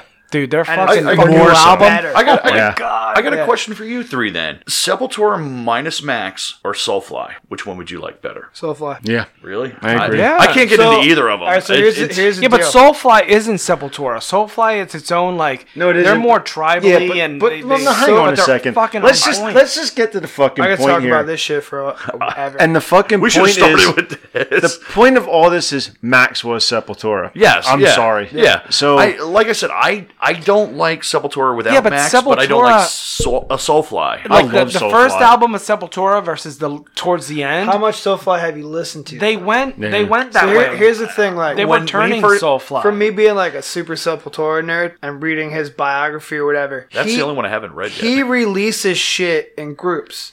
So like there's like the '90s new metal Philly shit, and that was like three records. And then he then he had like a point where he claims he's like I wanted to prove I could write fucking Sepultura records yet, and he did. uh did he actually say that? Did he? Yeah, he says it in the book. It's like Omen, um, Dark Ages, and Conquer. I think were three right in the middle. They're heavy as fuck, and they sound like Sepultura records. And then he moved on from that. Then he did like the newer shit, which was like Enslaved. I think was one record, and I forget what the two newer ones are called. But they're fucking slower and like sludgy. And now they have the bass player from like Static X. I think plays for him now. yeah. Oh no shit. But like yeah, yeah. Who's That- the who's that- Fear Factory's bass player? Yeah, yeah, Yeah. yeah, But that band is like their whole thing is like we're a fucking revolving door. But that of that's my thing. Like Sepultura, it's Max and Andreas, And Eagle. and then you have no just guitar player. Oh, yeah, yeah. And then you have Se- uh, Soulfly. It's like Max and fucking Mark Rizzo. Yep. Yeah. And dude, that combination I think is way better. Not that I don't like Andreas, but like fucking Mark Rizzo, He shreds.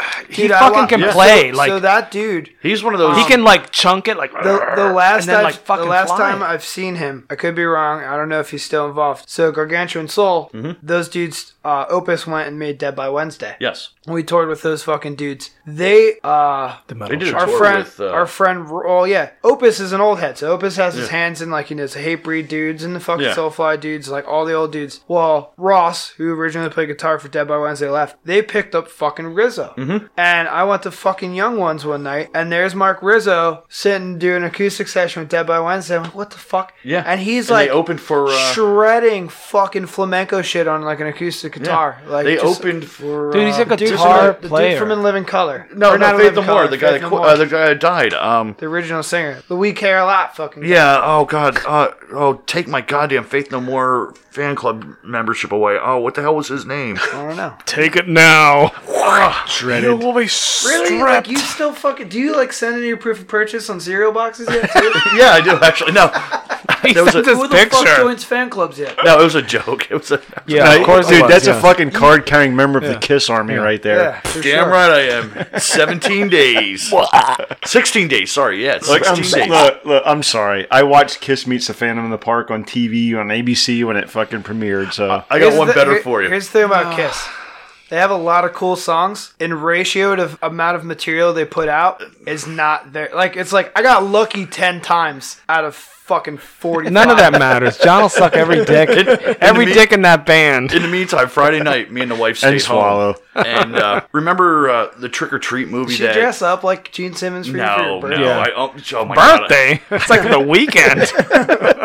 But uh, um, the trick or treat movie with with Gene and Ozzy back in the eighties. Uh-uh. Only you would know this. Well, there's a movie called, Tri- and we watched this on. Is Friday. it in your vault? No, it's not. but uh, it, it- oh, it's so bad. You could see like the boom mic fall down in the middle of it. That's not what makes it bad. It is no. It, Gene the sto- Simmons No, actually, he's got a be Just very fair, small part. is on Scooby Doo now too. I have that too.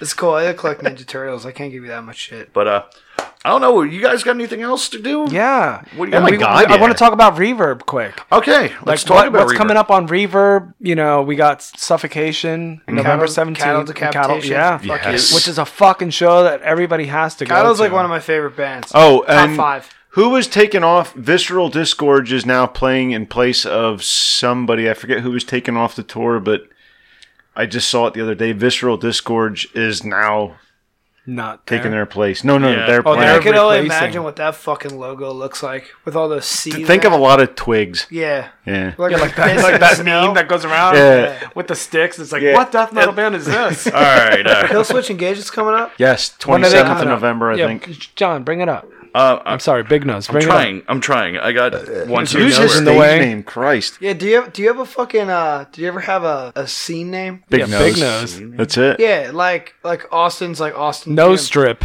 And I was just still here because it worked. But then like Vader. Justin Enemy and then there's like, you know, Justin Sellout or Oh, I- Mohawk Sean. I was always Johnny. I Johnny. love that. Johnny, Johnny, But you didn't get breathe like right. you didn't get like strip. like you didn't get like the hyphen band name like Johnny Nation. No, I never got any of that kind of stuff. I was Johnny always just Aggression. See, Johnny. Johnny Aggression would have kicked ass. I know, you but could No, that fucked wouldn't so many work. more chicks. Fucking Johnny Vader. Jo- Johnny, breathe right. Strip. man, you know what? I don't like any of you guys. Fuck off. I'm trying to pull You this don't have to like us. I had it set. Oh Well, god, I had it saved. uh, and I- so yeah, there well, it is. I got it. I got got it. Yeah. It's about Um, fucking time. Can you read? No, I can't Do actually. your bifocals out? Shut up. You'd Obey never the see past the brave. nose. Obey the Brave on November 11th. That Uh, looks like a fucking.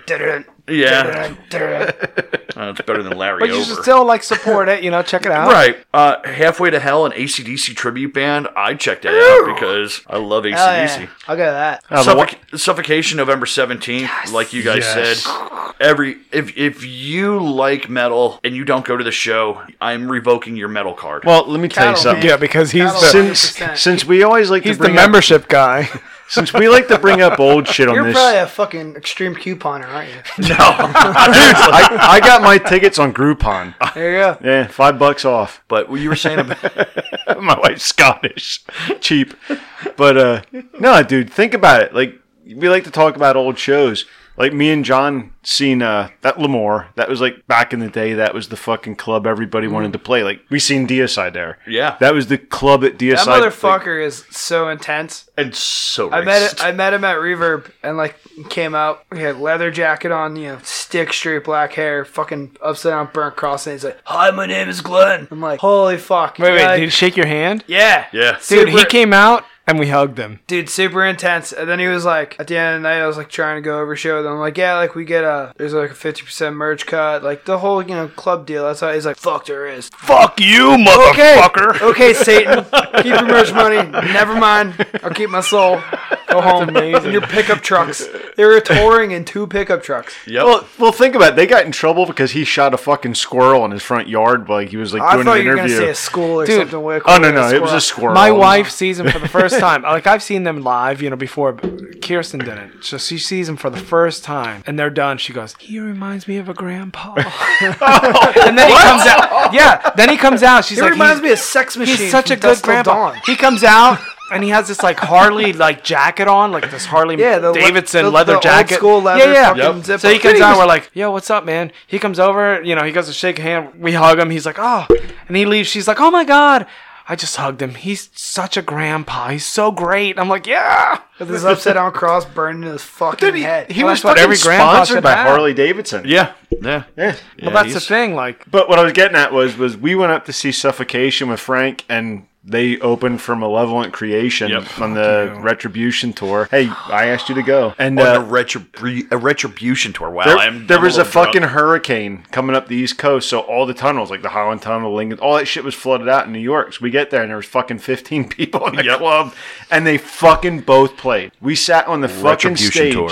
That's all my I'm next say. life. Dude, my next Tunnel- life, I will fucking make I was that coming. decision. We were coming out of New York City one night, and fucking Holland Tunnel, and this dude's got this like cherry fucking brand new Lincoln in front of us. It's like 3 a.m. Fucking dude is ping ponging off the walls of the Holland Tunnel, just smashing his fucking car up. And uh, I'm like, what the fuck? And meanwhile, like Austin's in the back of the van, and he climbs up front over Jeff.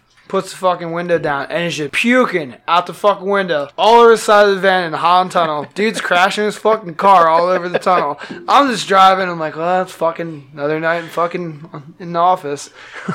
That's awesome, dude. Yeah, they always fucking did that shit. It was always weird. New York's always fucked weird. Dude, New York's fun always- though. As fucked up Yo, as we it Remember got- the is. show that we went to with Dave Hoffman? Yeah, that was and the then- fucking campaign for musical And on the way back, we were like cruising through New York still, and there was a like all these prostitutes that were out, and Dave was like, "Oh, I mean, I'm talking like women in like lingerie on the fucking street, dude. I've never seen it like I that. remember going to DC for the first time when I was like 15 and seeing like hookers. Like, whoa! Dude, a buddy of Check out mine. that chick's fucking butthole. Like, it's awesome. they're like out and about, like, "What's up, Do you, son?" do you remember Brian? yeah, yeah, The- from this- Virginia. Yeah, this dude I knew from they used to go into the 930 club all the time to mm-hmm. see shows in Virginia. And one night th- they decided they were gonna fuck with hookers, so they pull up this hooker and I'm like, well, "Hey, how much?" And she's like, "I don't know, baby. huh? five bucks? What do you I'll got, give you a baby? blowjob." Five bucks. So they were like, dude, we're just Back fucking the with you. The hooker leans in the window with a fucking switchblade, sticks it in this fucking dude's sack, and says, if you don't fucking give me five bucks, I'm gonna cut your dick off. So they, they take off. That goes 10 back bucks to, like, later. the homeless thing. Like, you either give them 20 bucks or you get your shit stolen. Like, you just give them 20 bucks. well, needless to say, they took off down the road with the five hooker. bucks, get your dick sucked. You get your five bucks, you get your dick cut off. Well, the dude got his fucking balls cut open because they took off down the road. She's hanging in the window and she cuts a dude's fucking sack. Whoa. What about Did he punch her? Oh no, he was too busy screaming like a fucking bitch. what about just bringing it from hookers to Sluggernaut? What about what about your shows? Do you have anything coming up? Um, so album comes out Friday, and then we're playing in Front Royal, Virginia. So what we did was we did a split CD with the dudes that used to be in Killer Car. They're now in Pantero Smith. What are they called? Pan- Oh, that's I fucking fucking- awesome. Pantero Smith. Dude, it's like a mashup logo and everything. Like the Pantera P and the old Aerosmith A wing logo. I love it. It's Pretty they- cool. Is they like combined Pantera and Aerosmith? It's like, no, Walk like it's a just, They just stole their fucking name. Nice. But uh, yeah, we did a split with those dudes. Um, that's on the same record that's coming out Friday. It, we did it like those old kids books where it's like a day with mommy, and then you flip it upside down, and it's a day with daddy. So that's how the fucking CD works out. That's awesome. But uh, Great. we're doing their release show for it on Saturday in Front Royal, Virginia, at a fucking house. And these motherfuckers party like there's backyard wrestling set up. Like there's gonna be matches and people getting thrown through fucking tables and hit with shit and guitar shots. Like Midget. yeah, maybe midgets. Do we do we need to go to Virginia this weekend? We can. And then uh there's that. And then Thanksgiving Eve. Um fuck. I think this is eighth annual fucking I call it the Gloominous Doom Presents because we always still got our fingers in it. Um Homer's Bar and Grill in Fleetwood. We usually do a big fucking banger. Gloom Doom. Gloom Doom always put it on. Um right now it's fucking Sluggernaut and American Speedway so far. Oh, nice. I got room for one more Is band. Gloom Doom playing anything since you guys are kind of like so last night secret show? Yeah, last night was the first time we all played the five of us in like five years since Floyd left. Um, because Austin got married, and it was really funny because his wife was like, "Can you guys play our wedding?" And we're like, "Nah, fuck that, fuck them. He's an asshole. Fuck this shit. We're not doing it." And then Austin pulled me aside like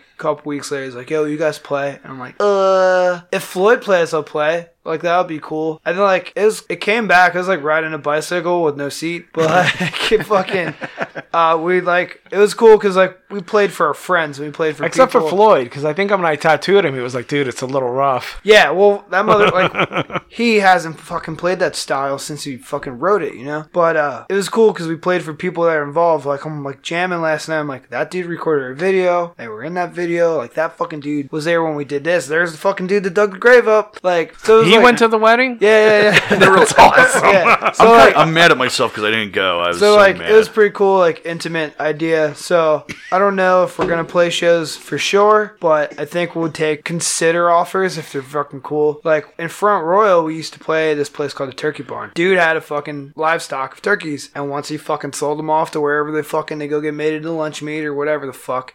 He'd clean this fucking place out, a giant fucking barn, you know, hundreds of feet long, and we'd set up a show in there, and it'd be like six bands, three backyard wrestling matches, gloom doom, and then fucking a DJ, and they'd put like three to five hundred people in this fucking turkey barn with dry fucking turkey shit dust, totally off the radar. Like you're driving back low water bridges and dirt roads for fucking miles. Asthma fest. And then there's just like That's awesome. 500 fucking people raging. Beer pong tables set up everywhere. There's a fucking buried alive match. You fucking put dude in dirt and fucking shit. Like, Dude, and again, if people don't know, if fucking Front Royal is awesome. Like, Yeah. I loved Front Royal But, when I uh, lived out there. so yeah, that's what we're playing this weekend. Um, but yeah, I don't know. I mean, if there's cool shit, Gloom Doom might play it. Uh, I got, I got a show offer for you. what? I got a show offer for you. I don't No. want to do Not, chatterbait. not my basement. Not Chatterbait. Yes. Chatterbait. W- What if, what if I put a band together? A certain band. Would Gloom Doom come out of retirement for that? Maybe. All right, we'll talk. tickets- Yeah, Yeah, we'll talk. gotta Off, ask 'em.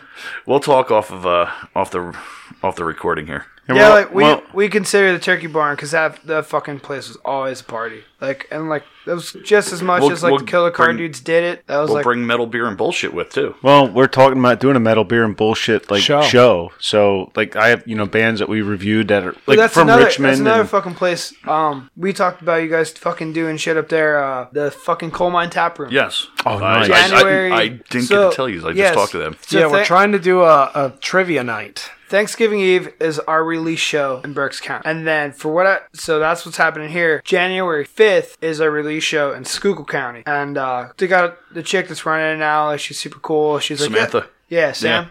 So Sam like, is Sam is Sam's. I I love Sam. I would love to. I love Sam. oh well, well, well. You'd Yeah, love- so I hope that- your yeah, wife that's all don't I got, listen. Yeah, like, Leanne, figured out my- my now. wife's turn it cool off. with this. Turn it off. My wife's cool. She She has a good hand. Sam is really Sam is my. Oh, she's such a sweetheart. But uh, yeah, that's I mean all that shit's happening. I'm like making new fucking merch. You know, trying to offend people. do, are you, do you do all the merch? I print all the Sluggernaut shit. That's yeah. fucking great. That's such a Glenn Yeah, yeah, Danzig because move. wait, wait, just just to segue right into that, you own a printing, yeah. company. Own, uh, Appalachian Mountain Printing. which And, if uh, anybody needs any printing needs, you know, look them up. You guys got a beer Facebook. do you have a Facebook page? Facebook, Instagram. Well, I'll, I'll make sure that gets up on our Yeah. Facebook page. Yeah, yeah. Um, yeah, I like I started printing because I couldn't afford fucking shirts when we were in 621. So then I started taught myself, and then I got jobs at different print shops and just learned more and more, and then made my own. And then just went out on your own. yeah, so I like I own my own. And, and who are at you one. with? Like who who helps you? Uh, my fucking partner's Justin. Justin, uh, he was in Submarine Screen Door, and he was in Reservoir. And then, like, yeah, that's another band I played drums for, Reservoir. We did a tour.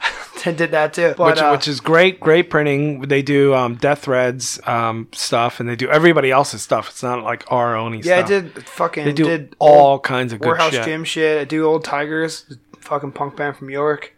Uh, So for else do local local people, you know, yeah, like local bands, like always hooking up local bands.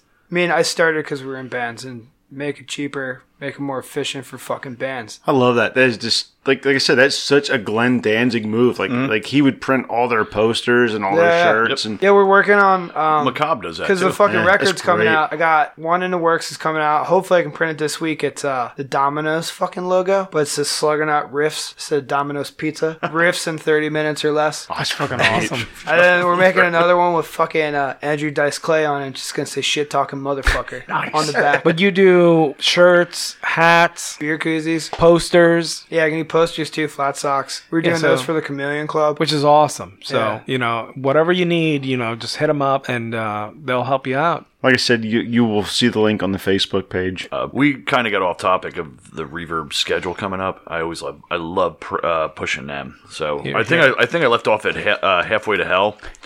Um, suffocation, like I said, everybody better be November there. seventeenth.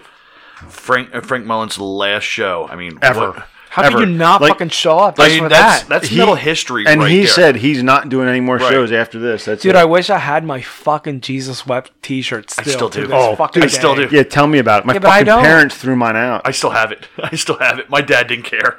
I wish. I wish I had um, it. Killswitch Engage, November 27th. What size is it, John? An extra Four large. X, the fucking ten. You weren't a fucking extra large back then. Yeah, it was. No, you were Yeah, I was. You were a fucking little thing. You Yeah, but were I'm still wearing not. XLs. Yeah, I was still wearing XLs. Dude, you were wearing XLs in second Wait, wait, grade. it's cotton, right? I'm like, Yeah, it is. I'll take it.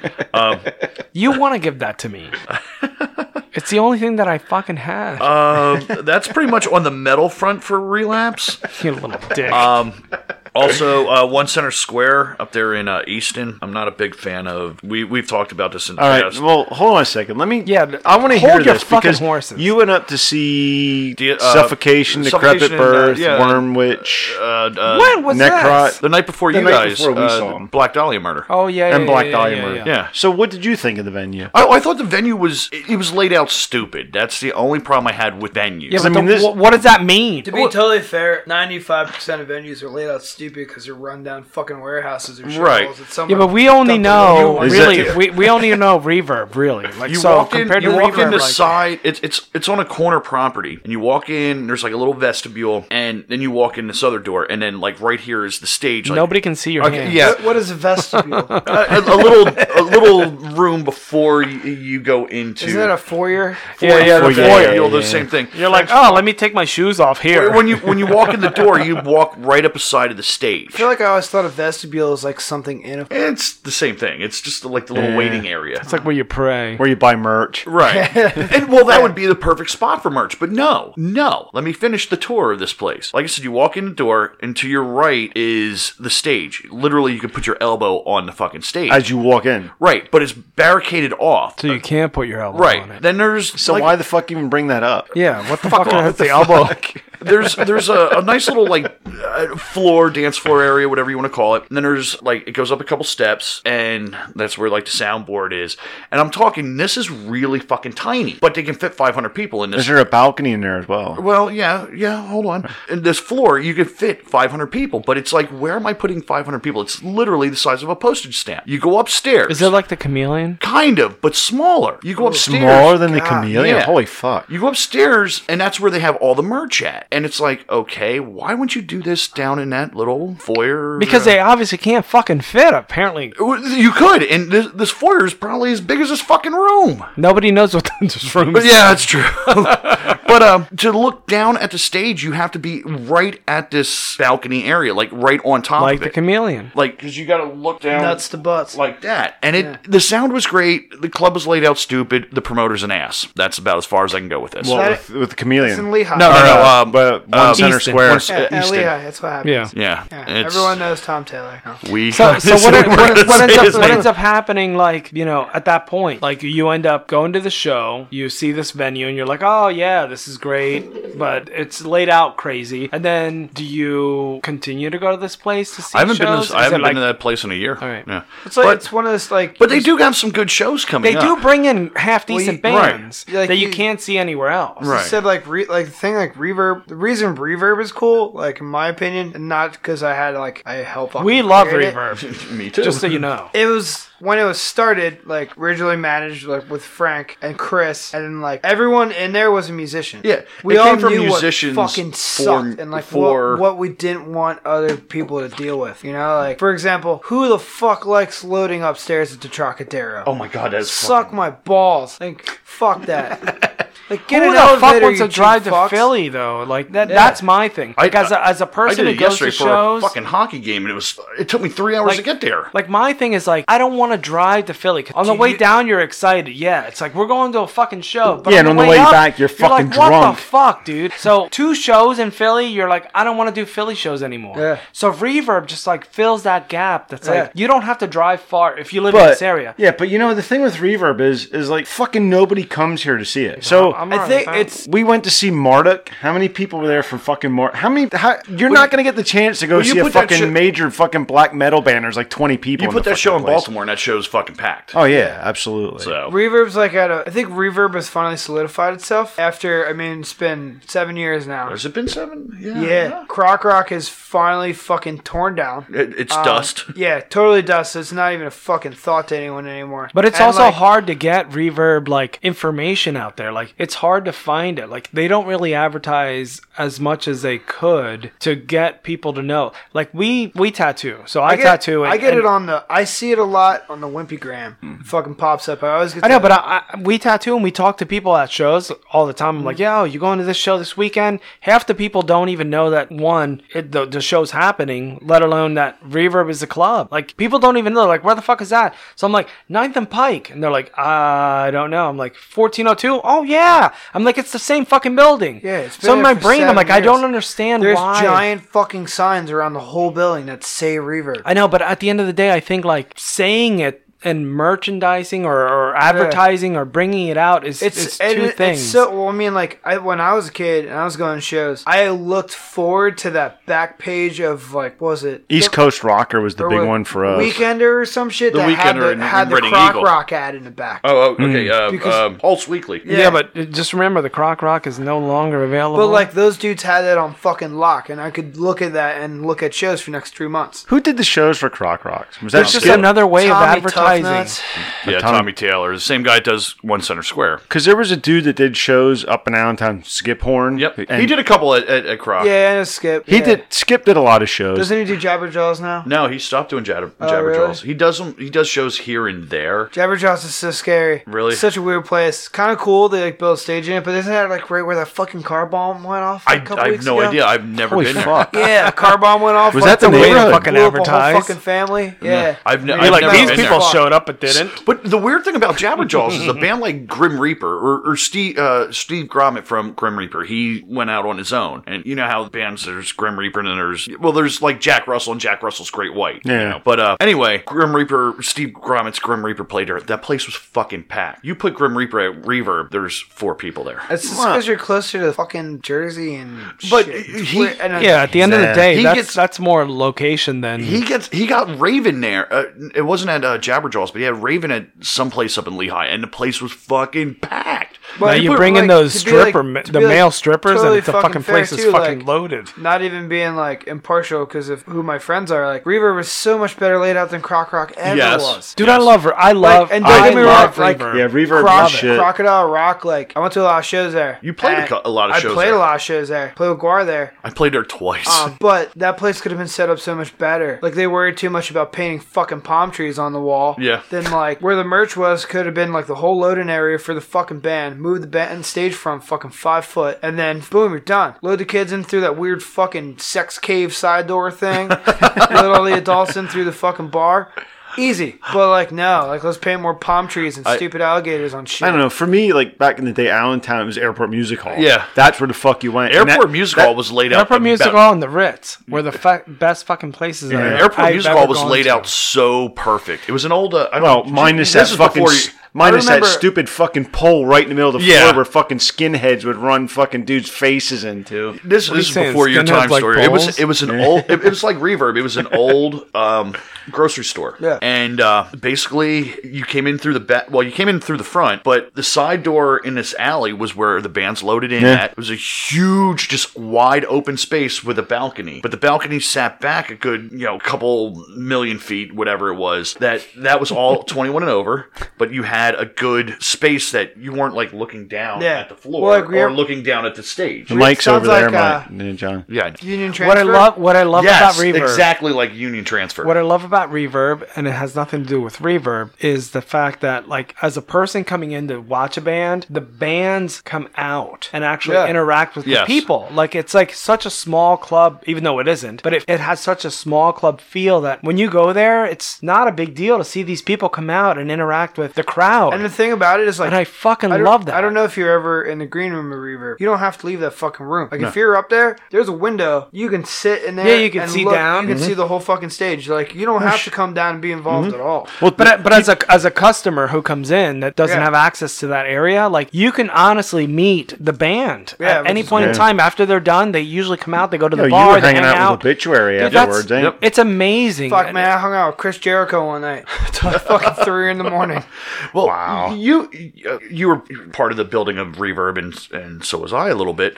Um, the one thing about Reverb for musicians, i if you tell me when you walk off that, and I tell people this all the time, you walk off that stage from playing, and you tell me you couldn't hear what you needed to hear, you're fucking deaf, or you didn't ask for it. Yeah, that's sure. that was one Do of the big rules They, they've always of, of of Reverb when they built it. Was well, they took they had the whole they got the whole sound system from Silo. Right. They bought that. No shit. Um, and every they had Mike Rackett did sound the first couple years. He moved on. Uh, Casey Bampton was his monitor dude and fucking right hand. And he took over sound for a while, and he still does sound locally. And then now it's Dave Haas, and I don't know who exactly does monitors. I know Brooke, this girl Brooke does monitors, but like, dude, it's fucking right there. Like you If can you- look over, you see your monitor, dude. You just ask for it. if you yeah, if Dave's you- a good dude, man. I, I Yeah. know Dave. Like I Well, went to Dave school was with in Dave. Mushmouth before I was in Mushmouth. All right. Yeah. Yeah. If you, like I said, if, for musicians, if you walk off that stage and you say, "Oh, I couldn't hear the drums," you didn't ask. There's side fills out the ass on that yeah. fucking stage. Uh, There, there's many a times that between playing drums or singing, I had to tell them, "Look, turn this shit down. It's too fucking loud." Well, dude, we we went we go there all the time. Like Right. I I love going to Reverb. Out of all the bands that have played there, there's a couple that are the, the best sounding bands, and not because they're the best bands. Just Right, the right. sound there. Soulfly when they came, they were fucking on point. Like Yeah.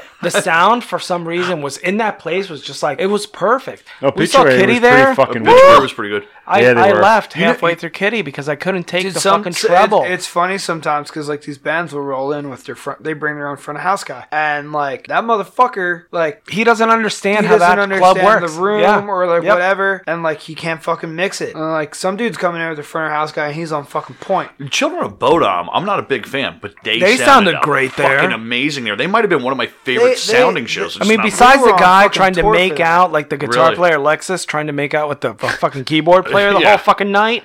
I'm like, just fucking make out with him and stay in the fucking front, dude. Other than that, they sounded great. yeah. That dude still he's gotta be gay. Dude, I Alexis? he. Yeah. Yeah. Is it really gay? Every every fucking time he had a, uh, I don't have to sing. I'm gonna go back here and basically like make love to this guy with. That. That's all right, dude. They're from face. Finland. That's fine I'm like, there. what the fuck is wrong with you? Not that there's anything wrong with that. Whatever. You kiss whoever you want. He's fucking Skwisgaar, dude. He's like real life Skwisgaar from fucking Metalocalypse. like that. Uh. Like when you like look at that fucking, I like Nathan Explosion is fucking uh, Corpse Grinder, one hundred and thirty-five percent, and fucking Skwisgaar is that guy. Did you go to Murderface is uh, Shane Embury from Napalm Death. He's Yeah, got to be the bass player? Yeah, yeah, I mean, yeah. yeah, For sure. Did you um go to? Oh, God But- damn it! Um, oh, we- we got so sidetracked with One Center Square. Um, until I pull this up, uh, Devil Driver's coming there. Goatwhore playing there with the Yeah. casualties. Which so will- you well, said you said Tom. Tom books one center square. Yeah. Tom's been around for a long time. Tom, uh, Tom knows a lot of people. Uh, he's treated his nationals fair, and that's why he still gets his nationals. Right. But yeah, I mean, he's a fucking businessman. But uh, that's he. Yeah, he's built a reputation for years, fucking with nationals. So that's why he's pulling him because he built Croc Rock. so he knows how to work that area. Like the he night- made a living off that area, so he's obviously doing something right. He seems to do pretty well. I mean, that place is always fucking I mean, packed. I, when you see, I know Tom, and Tom will fucking 110%. I will bust his balls about his highlights and his pink fucking shirts and his fucking spray tan. He so wants to be Randy Orton. Since you said about wrestling, you'll you'll understand that. He Yeah. so wants to be Randy Orton. Yeah. But uh, the 19th, they have Mushroom Head. Um, if anybody God, cares, fuck that band. But you know Anybody what? cares? Right, the fuck them 20th is right. and that is people- not getting fucking edited out. the 20th of October, Puddle of Mudd. I I'm not a fan, but I love watching that their at? video. Is that At one, Fuel's coming up there on uh, the 27th. Whitechapel, the third. Uh, the third of uh, November, Devil Driver the sixth, This, like, I'm li- like, Green sure, Jello the Are you nineteenth. sure this isn't a Croc Rock? This whole lineup's just like. I'm It's like the same fucking sounds thing. Yeah. They just exactly move. like They it. get move flashbacks. buildings. Yeah. So yeah, that's the the So cool, there are like 30 Well- bands opening for them in the basement? probably. There, that's Well, the hold cool on. When's at- Goat Whore playing? Goat Whore passed. No, no, No, no. That's. November, dude. That's November. there was nothing something. on their on their page. it's either November, beginning of December. Goat Whore with the Yeah, it's casualties. November? the end. Go it's the it, end of casual. Yes. Yeah. That's Nope. fucking weird. It, it's but it's cool though, isn't Yo, it? No, so Gloom Doom. The last show that they have on there is Gloom November Doom's 18th. second show Hold ever was with Cattle Decapitation and Goatwhore at Croc Rock. And I'll never forget my buddy's like super normie fucking ginger girlfriend, dude from Goatwhore comes up. He goes, Can you tie my gauntlet? And he puts his arm out and like she had to tie his fucking big leather spike gauntlet for him. Dude, we were down at Death Fest this year and and started talking to this dude that had a leather stand set up, and he was like, "Yeah, I make all the shit for Goatwhore," and I was like, "What?" And he was trying to sell Juan a fucking concrete Baphomet for fucking two hundred dollars, and and fucking. But Goatwhore played a free show up like in the pub, like right across Dude, the I street saw from. I saw Goatwhore at Championship in Lemoyne. Were you ever there? No, It- Yeah, it's they literally just closed. Friday, November closed. 30th, Wow, I was just on- 2018. I was just on their It's literally website. Goat It Goat wasn't there. Horror, the casualties, square. Black Big square Tusk, room. Great American Ghost. Shit, I was just on their website and it wasn't even But there. uh, yeah, Goatwhore and Black Diamond Rider for like twelve bucks. That was probably like 2009. that's amazing. It was really they, cool. they they did a hell of a show. Like I think there was what maybe hundred people in that. That dude that loves bar. flicking his tongue playing air guitar. Yeah, he does. the Chameleon. No. Shit, I was like I said, I was just on their website and it wasn't there. It stopped at the 18th. it's okay, John. Yeah, well, it's fuck okay. them. Anyway, um, uh, la, la, la, la, the Chameleon, Reel Big Fish is there on the 21st. Oh yeah. Um, Sebastian Bach on the 24th. I know uh, all you guys Yeah! will be there. Man, Uh, when he got fucking knocked out on that shitty reality show, Yeah. that was awesome. no, November 5th, uh, Cannibal Corpse. Devil Driver on the 7th. Uh, I don't know. I kind of want to go to the show. You guys are all going to punch me. The Chris Robinson Brotherhood. I Sorry, I like the Black Crowes. I do too, so I can't. Uh, POD on December 9th. Eh. From Ashes to New, December 14th. I never got into that band, but I know a lot of people like them. Sounds Uh, like a dur, dur. Yeah, it is. Jimmy's Chicken Shack on uh, December 22nd. Can't I believe kn- that fucking band still plays. but you know what's really funny? Because they're from that area, that place will be so goddamn packed, it will not even be fun. I seen them at the Chili Fest in DC one I year, and saw- that fucking place was packed. I saw them. they played Reverb. Did but I saw them at Blue Marsh Ski Slope. Oh, Jesus. Yeah, they were the X 10570X used to do like winter snow blasts. Yeah. And I think Jimmy's Chicken Shack headlined the one year, and then Clutch headlined the year before. Oh, Jesus. At And I Blue was like, Marsh. yeah, I was Yeah. like 15, Holy shit. and that got me on my fucking Clutch thing. And Clutch is one of my favorite bands. Oh, I love Clutch. but I Can't saw them in stand the 'em. fucking snow. I tried. I tried so many times. you I like don't Kiss, Yeah, like but- avidly like Kiss. That's right. but the- But I saw Clutch- Clutch open for Ripping Corpse. well, and well, Brutal to, Truth. No, to be did to be yes, like with you. to be truthful, you he did loves not. Gene no, Simmons' that was at Studio tongue. One. You Yeah. did, did I you wasn't go to, there. You didn't go to Studio One. Clutch has put out more songs I will. that are better than Kiss songs. Oh, you're. You, But get out of here. Clutch, get out I of here. think are all big Kiss fans too. If Yeah, I'm I'm not sure they mistaken. are. Yeah, they are. But again- In the meantime, you know what I will So give is John's Clutch? butthole. I will give Clutch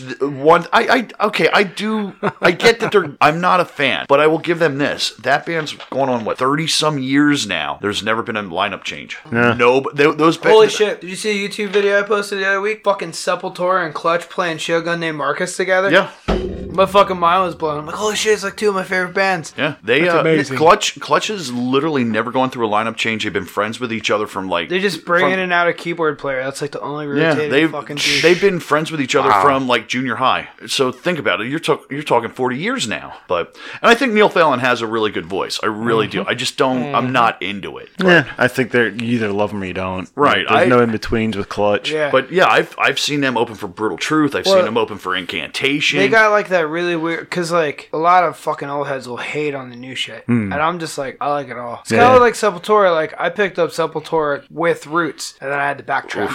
Oh, I So, love like, the beginning of Sepultura. Like, oh uh, man, I remember hearing Beneath the Remains the first time and just going, huh? yeah. So yeah, they were and Arise. When when when Arise came out, I was so we, we were in a border side at that time. Arise was just so. I remember driving around with you and just all it was was Arise, Arise, Yeah. Arise. Well, we seen I mean, rise up yeah. at the airport music hall with Napalm Death. I had to fucking work. Oh. Sacred Reich. So you you heard the fucking rumors going around, right? What's that? The fucking uh, I think it's Arise and the fuck's the other record? Roots. No. Beneath the Uh, Remains?